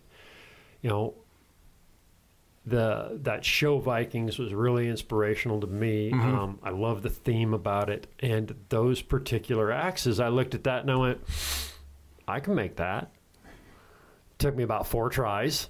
Finally made one, um, and it's so cute because I still have it. It's on a trashed out handle. It's a dinky, like it's little. Like it looks like a Viking axe, but the reality is, is it's like this big. It's like like three inches with the full beard, and like the whole head's only four, like four or five inches long. And that thing took me like two days to make. like, and I look at it now, I'm like, dude, I would not know. That's dude, what is that? That's not even.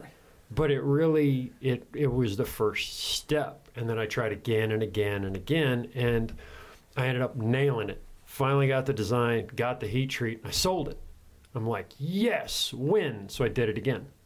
And I kind of stayed with that Viking design and purposefully because it was all over Hollywood. It's in everybody's face.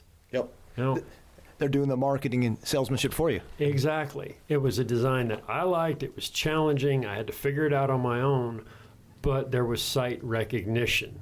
You looked at that and you went, "Oh, that's Ragnar's axe. I want that." So I got that impulse buy vibe going for me as well.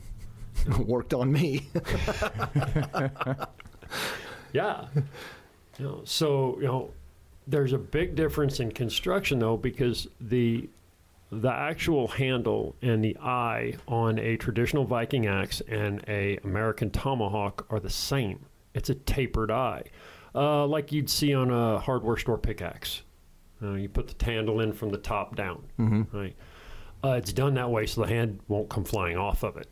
Um, but that's where the similarity ends. A Viking axe is going to be tapered from the eye all the way to the bit. And it's going to be one smooth taper. A tomahawk should have a very thin blade all the way back to the pole. Now, like the tomahawks that I brought out to this show, there's a, a hard defined step line. It's a different technique. I wanted to try it out using the power hammer. Now, I kind of like how it looks. It very much copies the tomahawks that were made on the plains uh, about the late 1800s, where they had that, that stepped appearance to it. Um, and that gives you uh, gives you more material to work with to make the blade longer, right? But it gives that deeper bite for when you're throwing, and it also puts most of the weight back toward the pole of the handle, right? Gets your weight on center for the throw, right? Because of that, they can't take the abuse that a hatchet or an axe could. So there's a give and take to it. Uh, a hatchet should be about two, two and a half pounds. A tomahawk should be sub a pound and a half. It should be a pound and a half or less. That's pretty light. Yeah, uh, it's so fun fact. Um, the actual American tomahawk is our version of an Australian boomerang. It is meant to be used for small game hunting, as well as personal and self defense. You're supposed to throw it. You know, it's uh, like for using in hunting. We practice on the range. We do an overhand throw for throwing tomahawks. If you're actually going to hunt with it, you'd use a sidearm and you'd be more of a huck. Kind of like when you're like, uh, uh, what's a, a baseball throw? Like Oh yeah, uh, yeah. you're coming around to the side like a baseball throw because you want that thing turning sideways, Like, Like- skipping rocks. like skipping rocks, like a big old lawnmower blade. Because that gives you, if you've got a 14 inch handle, now you've got 28 inches of ground space you're covering as that thing's turning, headed towards your And, dinner. You know, we talk about uh, hunting small game like rabbits. You can kill a rabbit with a stick. Oh, And, absolutely. you know, and that's just giving you a little bit more advantage having that that edge, that weighted in coming on there. Oh yeah. When you throw, and, and very much, you throw a hawk at a rabbit, it's going to hit with more impact, or maybe comparable impact force than a real hawk coming down on a rabbit. And like when a peregrine, uh, peregrine falcon uh, hunts, they uh, they don't actually hunt with their claws out. They ball their fists up, and they punch their target. You know, and they knock it out. So you're hunting the same way a raptor does. You're hucking that hawk at it with the hope of breaking its spine, breaking its skull, incapacitating it, um, so you can get up on it and finish the kill, so you can eat dinner that night. Mm-hmm. You know, Again, I was really looking forward to this. and I'm loving everything I'm learning. This is so awesome. Uh, because I talk about it with my kids in the, the survival classes. Sometimes you just gotta improvise, you know, and you, you we never train it. We never No. do it. And now what you're saying, I'm like, I've got to get a tomahawk now, and I've got to st- go out in the backyard and practice. Yeah. Not with a rabbit, with something, you know, pine cone. You got You chickens got you got a lot of chickens back there, yeah, right? Oh, you get moving chicken, Uh-huh. I like my chickens. Oh, you, um, what about some guinea hens? Or, I roosters. the the guinea hens are uh, what what protect my chickens. Oh, okay, So, okay. uh, I don't know. I'll find something. You know, but that going back to it, that's why you rebate your edge too. That's why you're not running a sharpened mm-hmm. edge because you're throwing it and the ground has rocks. Yeah. and rocks and axes don't get along. You know, so having that rebated edge, if you do go skipping over rocks, it's not going to hurt it. Like yesterday, my axes must have hit the dirt 80 times. I remember because we pulled up. It was Jared and I, and that dude threw that first one we saw, and all I heard was clang, clang, Right, going through yeah. the brush and hitting pretty much every rock back there. Yeah. If, if there's a rock, you hit it. Oh yeah. So Yeah. I, I taught a, uh, a knife or a tool sharpening class to a group of young men, and I was asked, why wouldn't you just sharpen everything like a razor? And you know, I I didn't have the right verbiage or, or the reasons. I was well because not everything is a razor. That's right. You know, I my fillet knife that I'm filleting a fish or, or doing you know fine detail work with meat, I might have that that steeper angle too. But my pocket knife that I'm going to be prying staples with and you know picking my fingernails and doing all kinds of things, I need it to be a little bit fatter so it can survive that type of damage. Absolutely. You know, I, I carry a, uh, a, a flaying knife on me, a little pocket flaying knife. Uh, in fact, uh, let me see here. This is called uh, this is a CRKT Kiss, and it looks like half a pocket knife. Mm-hmm. And I don't keep it sharp. This is my fingernail. I use it for scraping, popping staples, whatever. It's, it's not meant to really have an edge on it. I use it as my accessory fingernail so I don't tear up my own fingers. I remember my first deployment. Yeah, I was Boy, I, I I bought this a really nice knife. I forget who made it, but I bought it in the late '90s you know, before I went in the military. So I had an M7 bayonet blade, which is, is a good blade, it had a skull crusher on it. Yeah. Nice straight blade. I really liked the thing. And when I deployed in Afghanistan in 02, 03 with 82nd, whew, that was my fighting knife. I was prepared to use that thing, and boy. That opened MREs and all kinds of stuff. That's so. After that deployment, like okay, maybe I need to just tone it down a little bit and get a real functional knife that, that does all all that you you know, like you said, your fingernail that it mm-hmm. does all those those things. I remember 82nd, we're getting ready to deploy. People are buying, you know, got to have a K bar, got to have all Uh-huh, this. yeah, like me. Uh-huh. And I was a, a young married man. I had a daughter. Uh, we were tight on finances. So I got this just cheap folding Smith & Wesson Special Forces. Yep. It was at the PX and it was like $23. Probably the best twenty three bucks you, you ever And, spent, right? You know, I'm sitting over there watching these guys pull out these, you know, two hundred dollar fixed blade knives, cutting their MRE, and there I am, twenty three dollars, cutting my MRE. Going, okay, right. all right, Works just I, good. I don't feel so bad now. I'm, I would have been feeling bad if I had to, you know, use it for fighting, Uh-huh. but didn't have to. Yeah, I got Had a same gun for that. I got a Smith and Wesson too. Had half serrated. Uh huh. It was black, had the black blade. Well, turned out it's now silver because I use it during the cachet class Uh-huh. for cutting the, Yep. the yeah. But I went on every deployment. I made one a little lanyard with it with a uh, Fastex on it.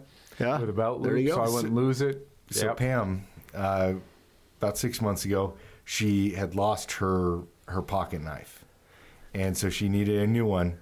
And we were at Bass Pro. We just stopped, and she's looking at all the knives. And what's the knife she picks?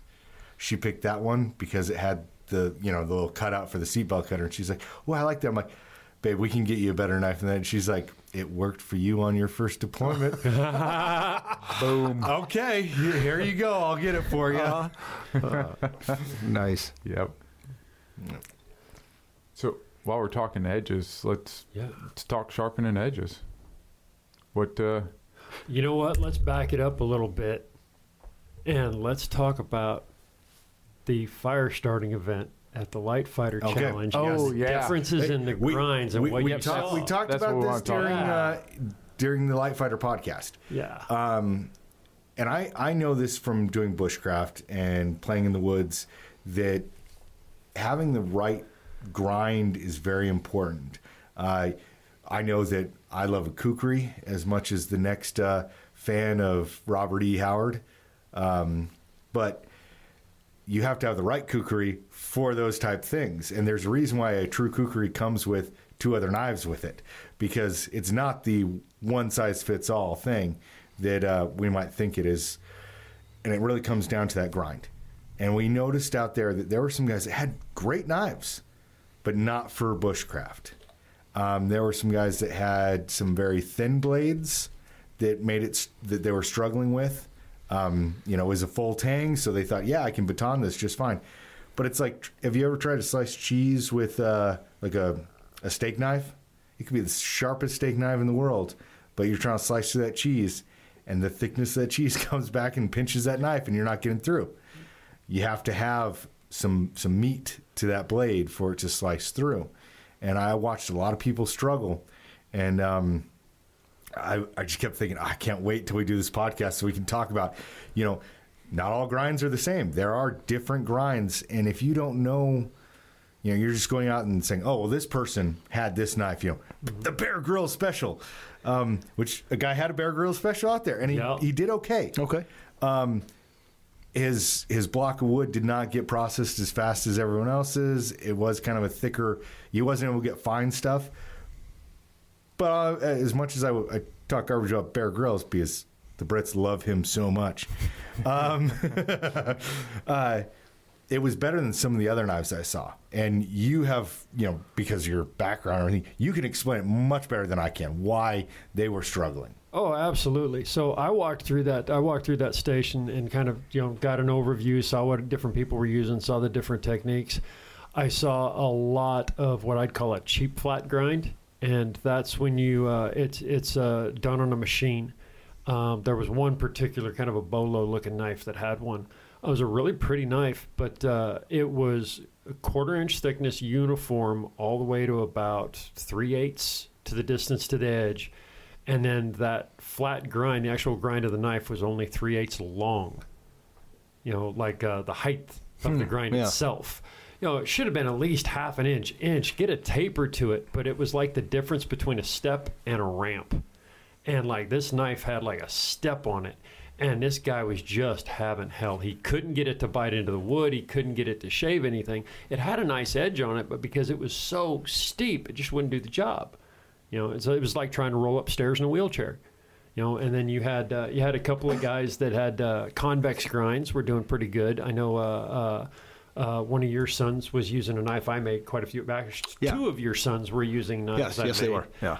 Um, that was pretty cool to see. Um, they were doing pretty well with both of them. Uh, I, I was curious how uh, how the one was doing because I really haven't played much with it. Not not the the razor, but the other one. Yeah. Uh, and So I know which one you're talking about. Yeah. And um, I, I've actually messed around with that that particular blade. Yeah. Uh, it is for what they were doing. It works, um, but it's better at bigger stuff. It Yeah. really is like processing up more fuel. It's phenomenal. I, I love it. I you have one. Don't yeah, you? I have one. and I take it out and um, I run with that a lot. Uh, your boy that was running the Razor, he was struggling a little bit, and I think that was because he was just he had no gas left in the tank. Yeah. he was tired. yeah. I don't think it was the knife at all. No. And what what was cool about that was it was a you know it wasn't a fat blade. And normally, like I saw some guys who were running like thin K bars, uh, almost a thin bayonet style, and they were they're, were kind of struggling, again, going back to that cheese style. But because the geometry he had on that blade, he was still able to get through that wood. Yeah. Um, he was. It was. It was more the uh, the Indian, not the arrow. Yeah. Uh, he he needed a, a couple bags of jelly beans or something to perk him back up. But uh, it, both knives performed well uh, for for that task. Yeah. You know, both of those knives have a convex grind, like an axe grind. where it's a it's more of a slope, it's more of a ramp, and not a step. Um, the guys that I saw doing the best were running Scandi grinds, um, which is a, a concave grind that uh, tapers to a bevel. Um, that's a flat grind. Flat grind, That's okay. a full Yep, flat grind. okay. what you got going on there because it goes from the edge all the way all up the to the back, spine.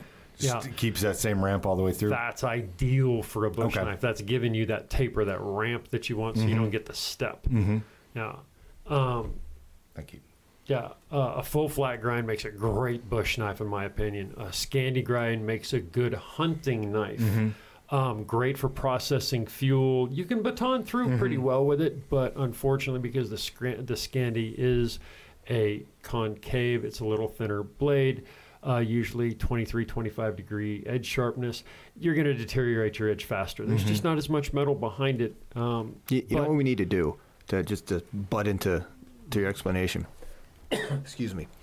So we've already, um, as well as putting out this podcast, we've already videoed one of these with the intent once we fire up our, our YouTube page or how whatever platform we choose to go to.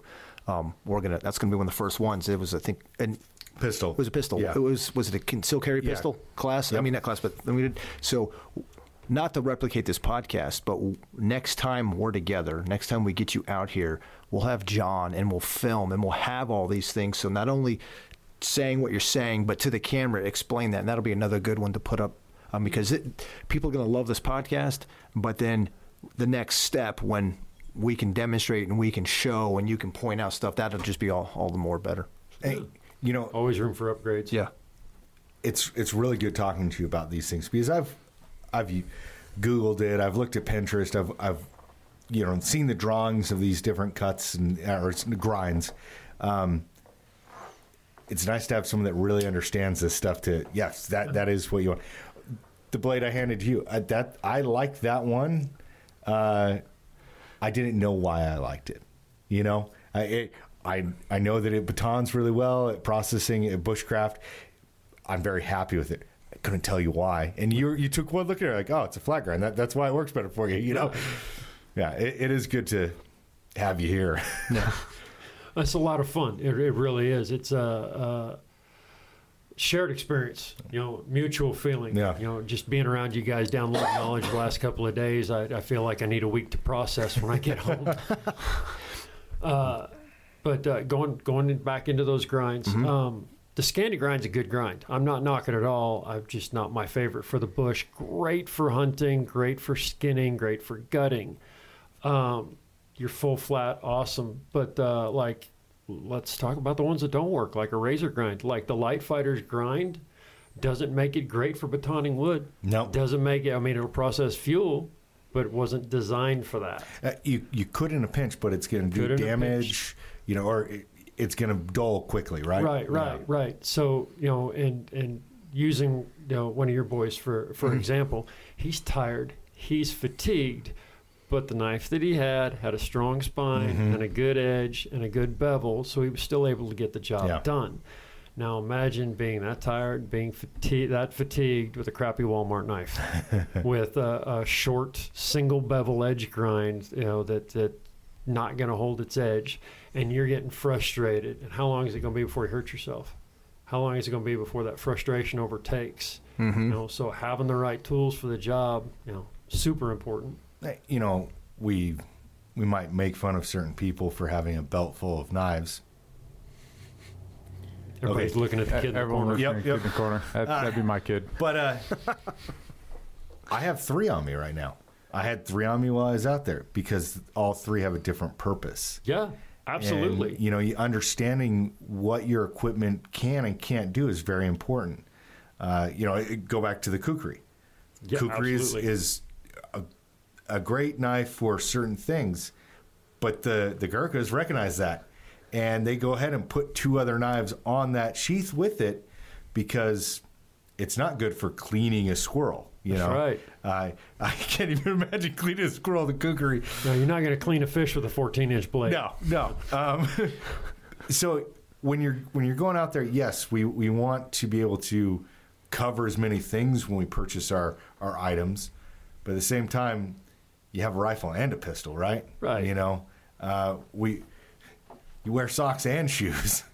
You know? I have more than one wrench. Yeah, e- exactly, You know, exactly. and, yeah. and you're talking like today, you know, you're carrying three blades. I was carrying four yesterday. yeah. You know, on top of my axes, I Mm-hmm. still had I had, I had my uh, my Western belt knife. I had my you know my uh, little pocket flare. I had my uh, Marine Corps K bar on my side, and uh, I realize it now. I had a light fighter and small in my pack. Forgot it was there. It's good to have a spare you don't know about.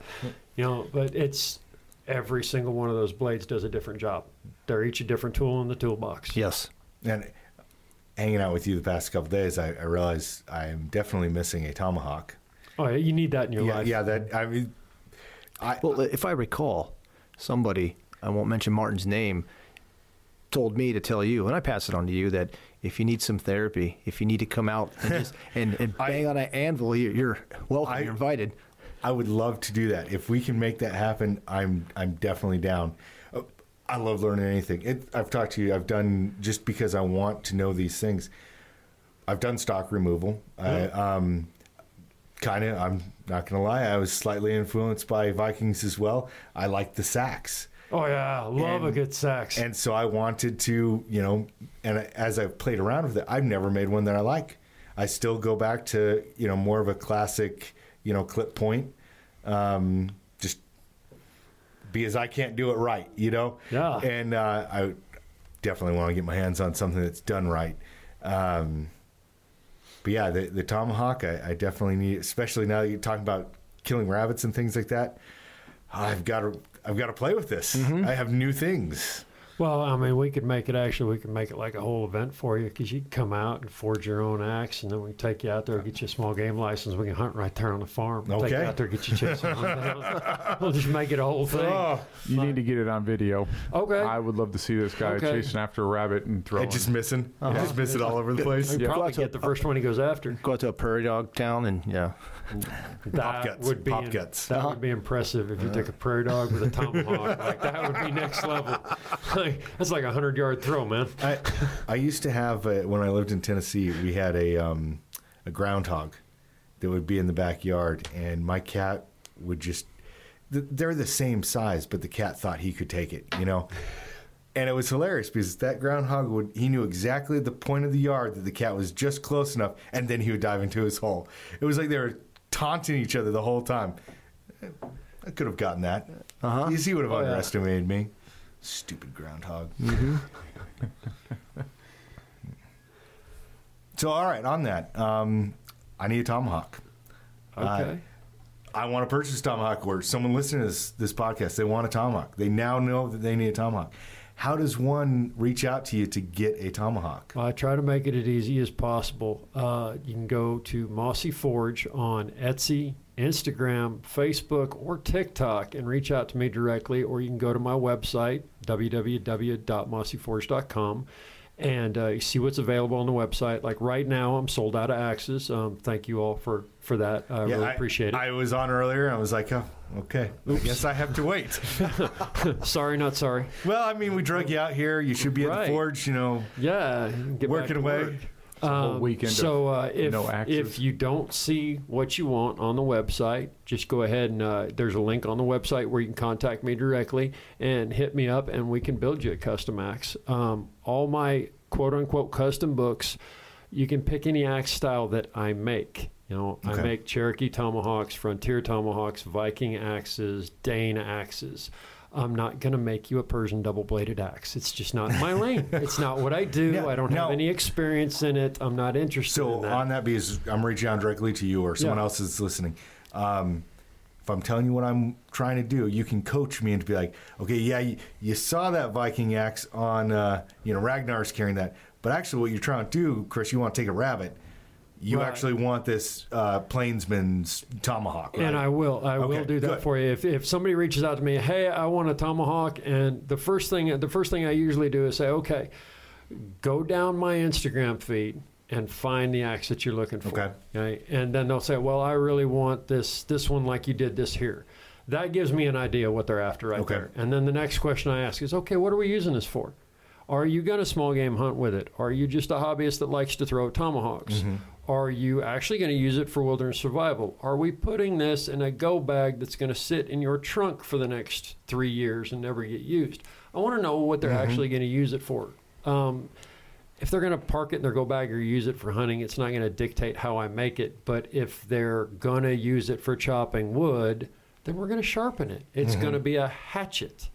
If yes, I'm going to throw this and that's all I'm ever going to do with it, then that age is rebated and it's not going to be a sharp axe. It's also going to change a little bit in how I temper it, you know, and uh, the the overall geometry of it because I want it to be ergonomic for what they're going to do. If you're going to sit here chopping all day long, then I want to make sure that that handle is shaped to stay in your hand. If you're going to be throwing it, then that handle needs to be tapered so it slides out of your hand. So I'm going to ask those questions, and that's where we get custom. And, and now this is this is the difference than you know going to you know sporting goods store X Right. and, and buying a hundred and fifty dollar hatchet versus actually getting something custom built to you. Right. You know, you're not buying off the rack. You're getting this major to your purpose, and it's worth paying for that. It really is.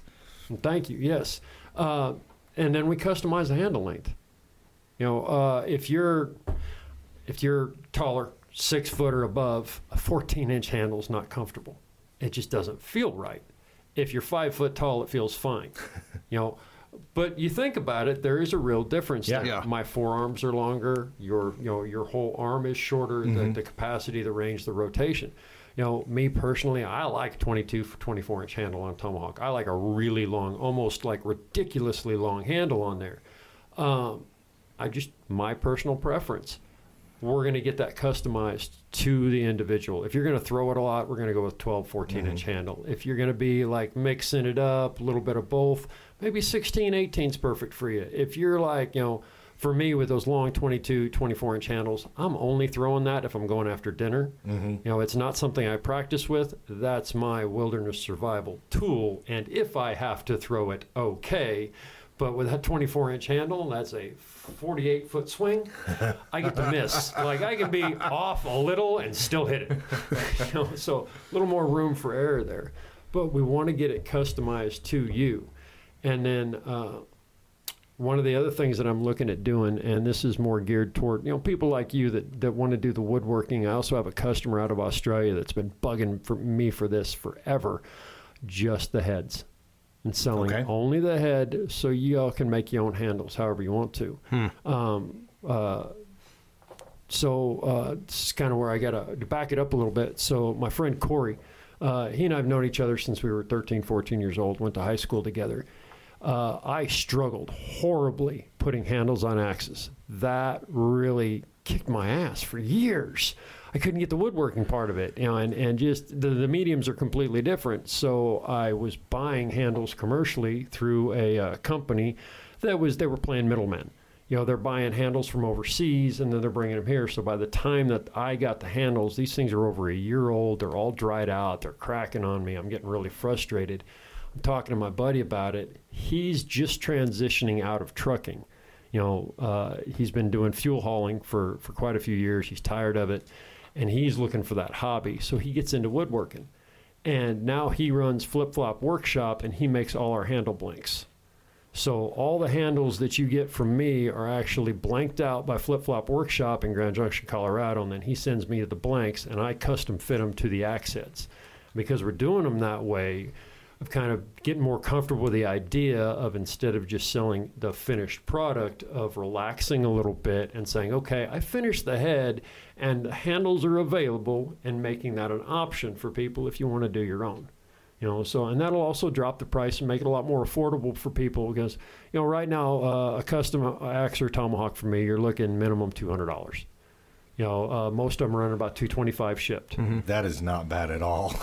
No, you know I, I- I mean, I played with your axes. That is not bad at all. not for what they are. No, no, not you at all. And then uh, if you want like a Viking axe, that Viking style is going to run you about 300 and then like a good uh, the uh, big proper Dane axe is going to be about 500 you know keep in mind I got three days into that like I'm working on that over and over and over coming It- back it- into it's it It's not just the three days; it's the it's the years of experience. years of, Yeah. of. I mean, you've done the historical research on this stuff, Mm-hmm. uh, and we're paying for your knowledge. Yeah. and your time. It's Well, and there's there's a bonus on that too because if you ever actually do manage to break one of my hawks and my axe, I want it back. I want a story of how you did it, and I will replace it.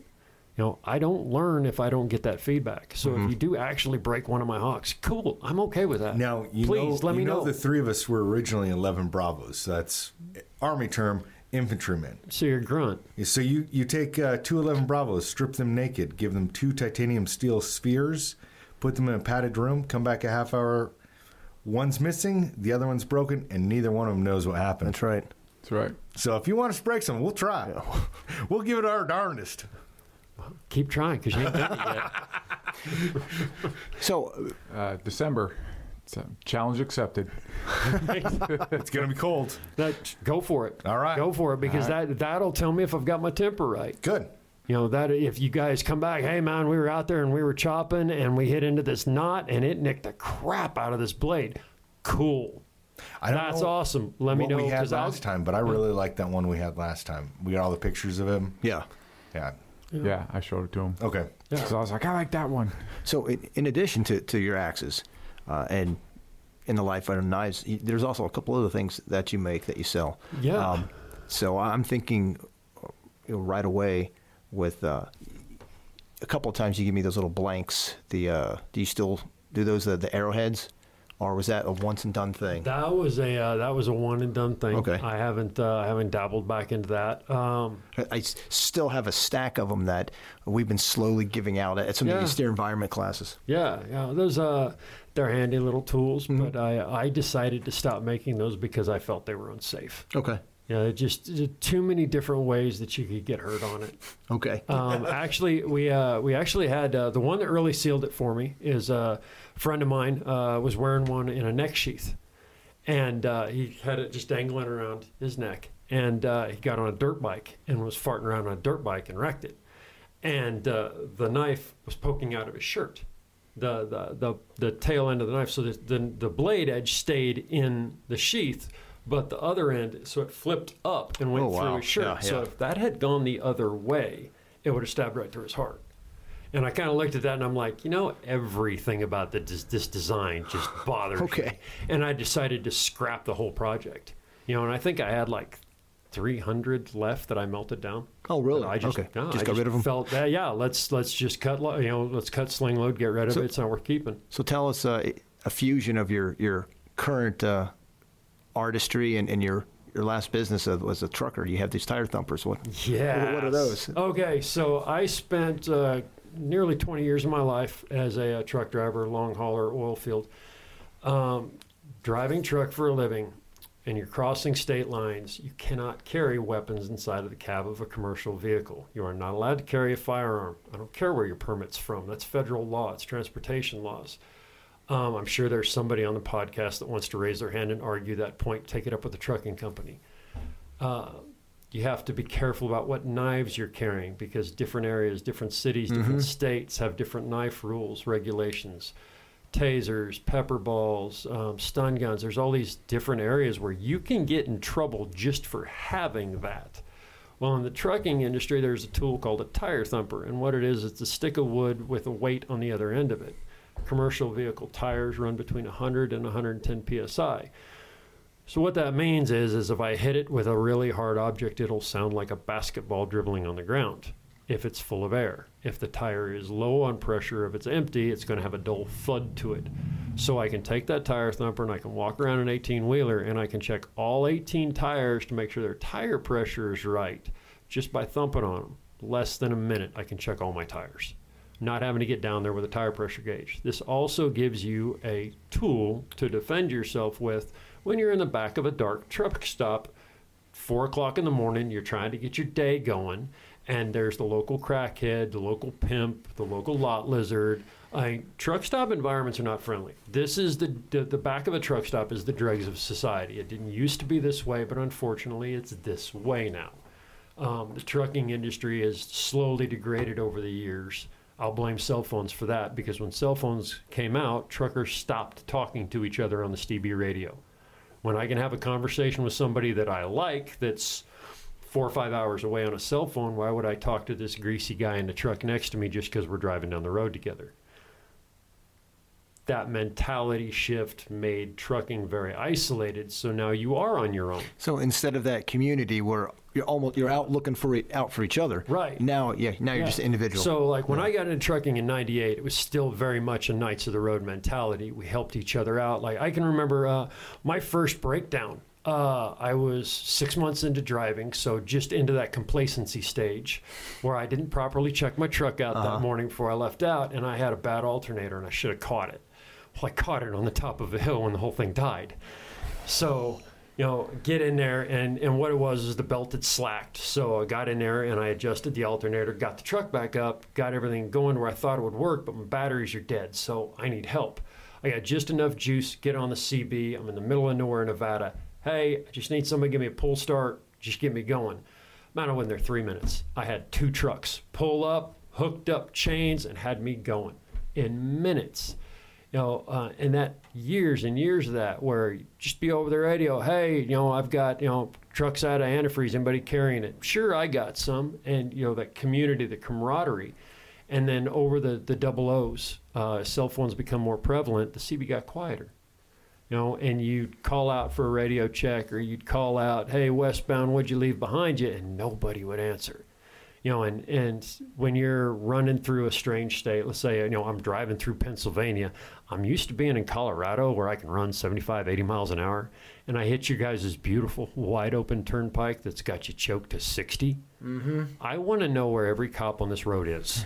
hey, my foot wants to do 75, so you're talking to the other drivers on the radio. Well, if nobody's talking back, now you're running risks. Now you're like, man, uh, you're not as you're not as quick to to blur the rules. You know, it, it makes you uh, a little more conscious about what you're doing because you've got no help. You've got, you know, and slowly over time, the trucking industry's just kept going that way. yeah.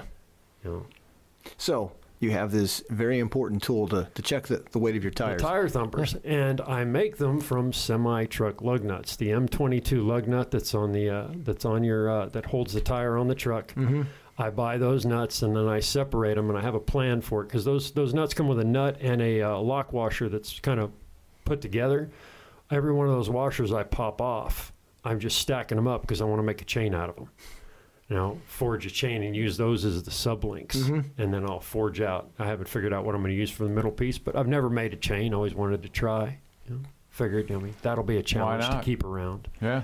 you know, maybe have a little fun, uh, do a hammer in at the shop and do a chain gang or something. You know, that'd be kind of fun. Get a whole bunch of people out there. Probably get in trouble for saying that.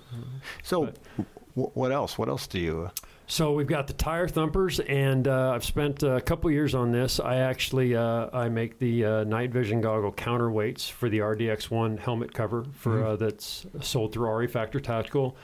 And uh, that was my first mastery. Actually, I have made 10,000 of those by hand. Um, yes, I did have help along the way. I've had friends come in.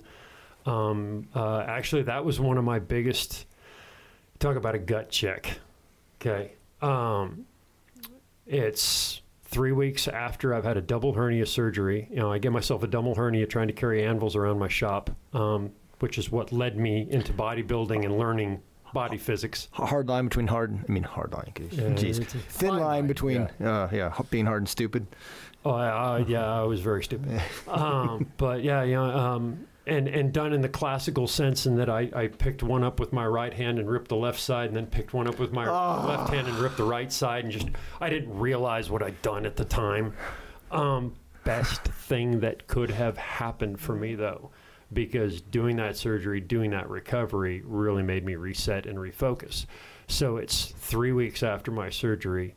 Uh, RE Factor uh, wants their counterweights. I've got a thousand units to get made up, and man, time's running out. I've only got like two weeks left to get this order done. So I call up a couple of buddies of mine, uh, uh, my little buddy Tim, who's been with me uh, for years. He uh, he's been super supportive of the business. He's the one that helped me get my power hammer and uh, helped me get my coal iron works press too. Uh, love you, Tim. And then my buddy Squid, John, he's like a brother to me. I called him up and I'm like, man, I'm in a pinch. I got to get this done. Can you guys help? And they came out, and in 12 hours, we knocked 900 units out. and Wow. um, all they would let me do is grind.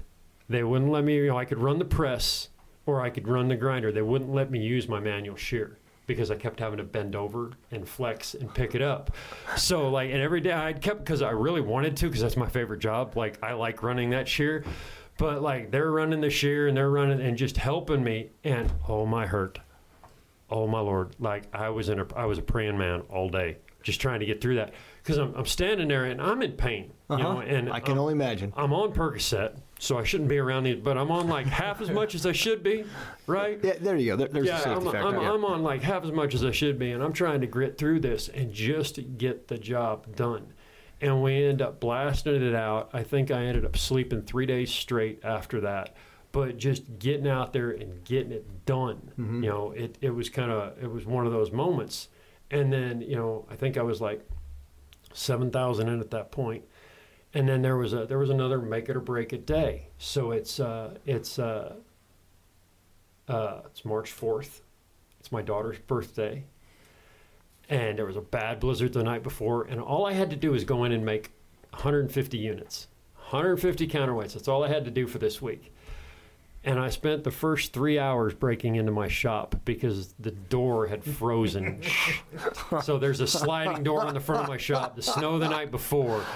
And like my daughter's birthday party's that night, and all I got to do is get in this shop and print out. Like I got four hours of work to do. I know I can do this.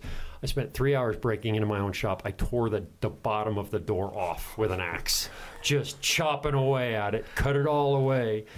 Got in there, got the work done, make it home to the birthday party, like half an hour to spare. Spent the next three days building a new door. Yeah. But going through that process of making thousands of something mm-hmm. was such a character builder for me, especially when I got to nine nine thousand five hundred and figured out another better way. Every time I did it, I tweaked it. I made it, and and like this last time we did it, uh, the original press that I was making the counterweights on and shaping them on was called cold forging. I was using a modified Harbor Freight uh, press, a shop press.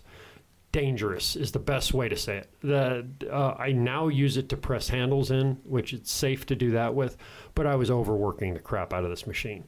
So once we got the coal ironworks press in the shop, I spent a day and made a jig for it to be able to press these mm, plates nice. Yeah. three at a time. So instead of pressing them one at a time, now that coal iron works is doing three at a time for me, you know, and just expediting that. But I was 9,500 units in when I found a new way to do it. And that right there was like, wow, that's why 10,000. That's why you got to do something 10,000 times to be an expert at it because you can almost be at 10,000 and still improve your process. Yeah. You know, and now I look at it and I'm like, so experts at 10,000, what's mastery at? Is that like 20? 25? Where where Uh, where's A hundred. where right? Where 100,000. Yeah, oh man. You know, but you know, and coming from that background of starting at Philmont Yeah. and chewing through those 10 miles a day and then my trucking career of just chewing through the miles, just keep going, just keep going, just keep going. I take that into my forge work and we just keep going and we keep going. You know, right now I'm sitting at about a thousand axes, and I'm guessing. I'm, I'm that's an educated guess because I didn't keep track. like I know I made about 600 stock removal Rogers hatchets, and I know I've forged. You know, I know I've sold so far about 400 axes, but I've actually made so many more that never got sold, or I just gave to friends, mm-hmm. or you know, I've got hanging around. But you know, I figure all told right now, I'm sitting, you know, hatchets and axes, I'm sitting around a thousand. So nine thousand more to go. You know, I want the, I want that expert like, and it, it really is. It, it's become mastering things has become a real I don't know a, a passionate drive for me to get get really good at this one thing. You know, and stay in that lane and stay focused on it. You know, so how do we tie all that together? Those tire thumps are actually the same handles that I use on the axes and Mhm. the tomahawks. And those tire thumps also become pommels. So, like that Dane axe that just went out, it had a tire thumper on the pommel of it. hmm Oh, I saw that. Yeah. Yeah. Yeah, so it, they all tie together. Um, I actually have it. I, I brought it with me. It's uh, there's a there's a fun story behind that. Um, I brought my forging hammer, my favorite forging hammer, with me. It's a custom made forging hammer. It's my apprentice hammer. It's my badge that says I am an apprentice. This is what I'm capable of. And it's about a three and a half pound hammer that's styled after a war hammer. The reason for it is is because one of my dads um, totally discouraged blacksmithing, didn't want me to have anything to do with it, and I told him that one day I would forge a hammer that I wouldn't have to say anything. I could just hand it to somebody and they would know, you know, that here, I don't have to explain it. I can just do it. So I carry that hammer around just in case I ever see him, know. But it's it's those little things that motivate because it's that uh, somebody saying it couldn't be done, you know. And I'm gonna have a little fun here if I can, because uh, um, so I'm laying in I'm laying in the bed, fresh out of my hernia surgery. I'm scrolling through TikTok, and one of the things that really lit my fire is this kid named uh, uh, oh, I'm dropping names. Uh, Hoffman, Hoffman Blacksmithing. This guy's good. This kid's good. He's an Eagle Scout. He's got a good background. He's got a really supportive family. I mean, this guy's awesome. And he pops off and says, You can't make a living hammer in hand. And I went, What? You can't make a living hammer in hand. You'll just burn yourself out. Bet. Bet. I'm going to prove you can do this. I'm going to figure it out. That yes, you can. You can make a living hammer in hand. You can do it. And what I learned is that sure, I could do it if I was 23. sure, if I was younger, if I was starting out at 21, 22, I probably could. But me being at 44, you know what? The kid's got a point. Because you do, you break your body down. You're constantly like um, coming up to the show. I was working almost every day, sweating off that fat content, and you just you exhaust yourself. You get to the wall. So without those machines to keep going, you know. So in the end, the kid was right. He's right in what he said. But my angst at what he said just kind of lit a fire because I'm like, BS. I think it can be done because our ancestors did it. Yeah. What makes it hard for us is how expensive life is now. You know, but just that challenge of, man, I don't believe you. I don't believe it can't be done. I just believe you can't do it. You know, you don't know my limitations. You don't know my drive. You don't know what I can do. You know, I don't let other people pour their limitations on me. So it just it kind of lit that fire and it got me up out of that bed. It got me researching, you know, body mechanics, uh, how to work out, how to take care of yourself better. Immediately changed my diet, started eating better, um, fruit, love fruit, strawberries, bananas, whatever. Get that natural, uh, good natural food in me, and it's you know, you know, absolutely you can make a living hammer in hand. You pick a product, you stay in your lane, it can be done. All right. And I think that's a great place to wrap this one up. Yeah, I think this is good. Yeah. I really Yeah. enjoyed this a lot. No, great. Good. All right. Well, Martin, thank you. Thank you for coming. Thank you for helping us out with the Light Fighter. It would not have been the event that it was without you coming out here and without you, you know, your your presence. And thanks for taking your time and telling us your story. Uh, for all of you, you out there listening, I 100% endorse anything that, that Martin makes. I literally have taken, since I, I found him, every time I've deployed or anytime I've done anything of, of importance, one of his tools, his handmade tools, has been with me. And I see that for the, for the future. I don't think I'll ever be without one of his tools. Um, thank you guys for listening, and you guys stay safe. We'll talk to you next time. The secret of steel has always carried with it a mystery. You must learn its riddle, Conan. You must learn its discipline. For no one, no one in this world can you trust. Not men, not women, not beasts. This you can trust.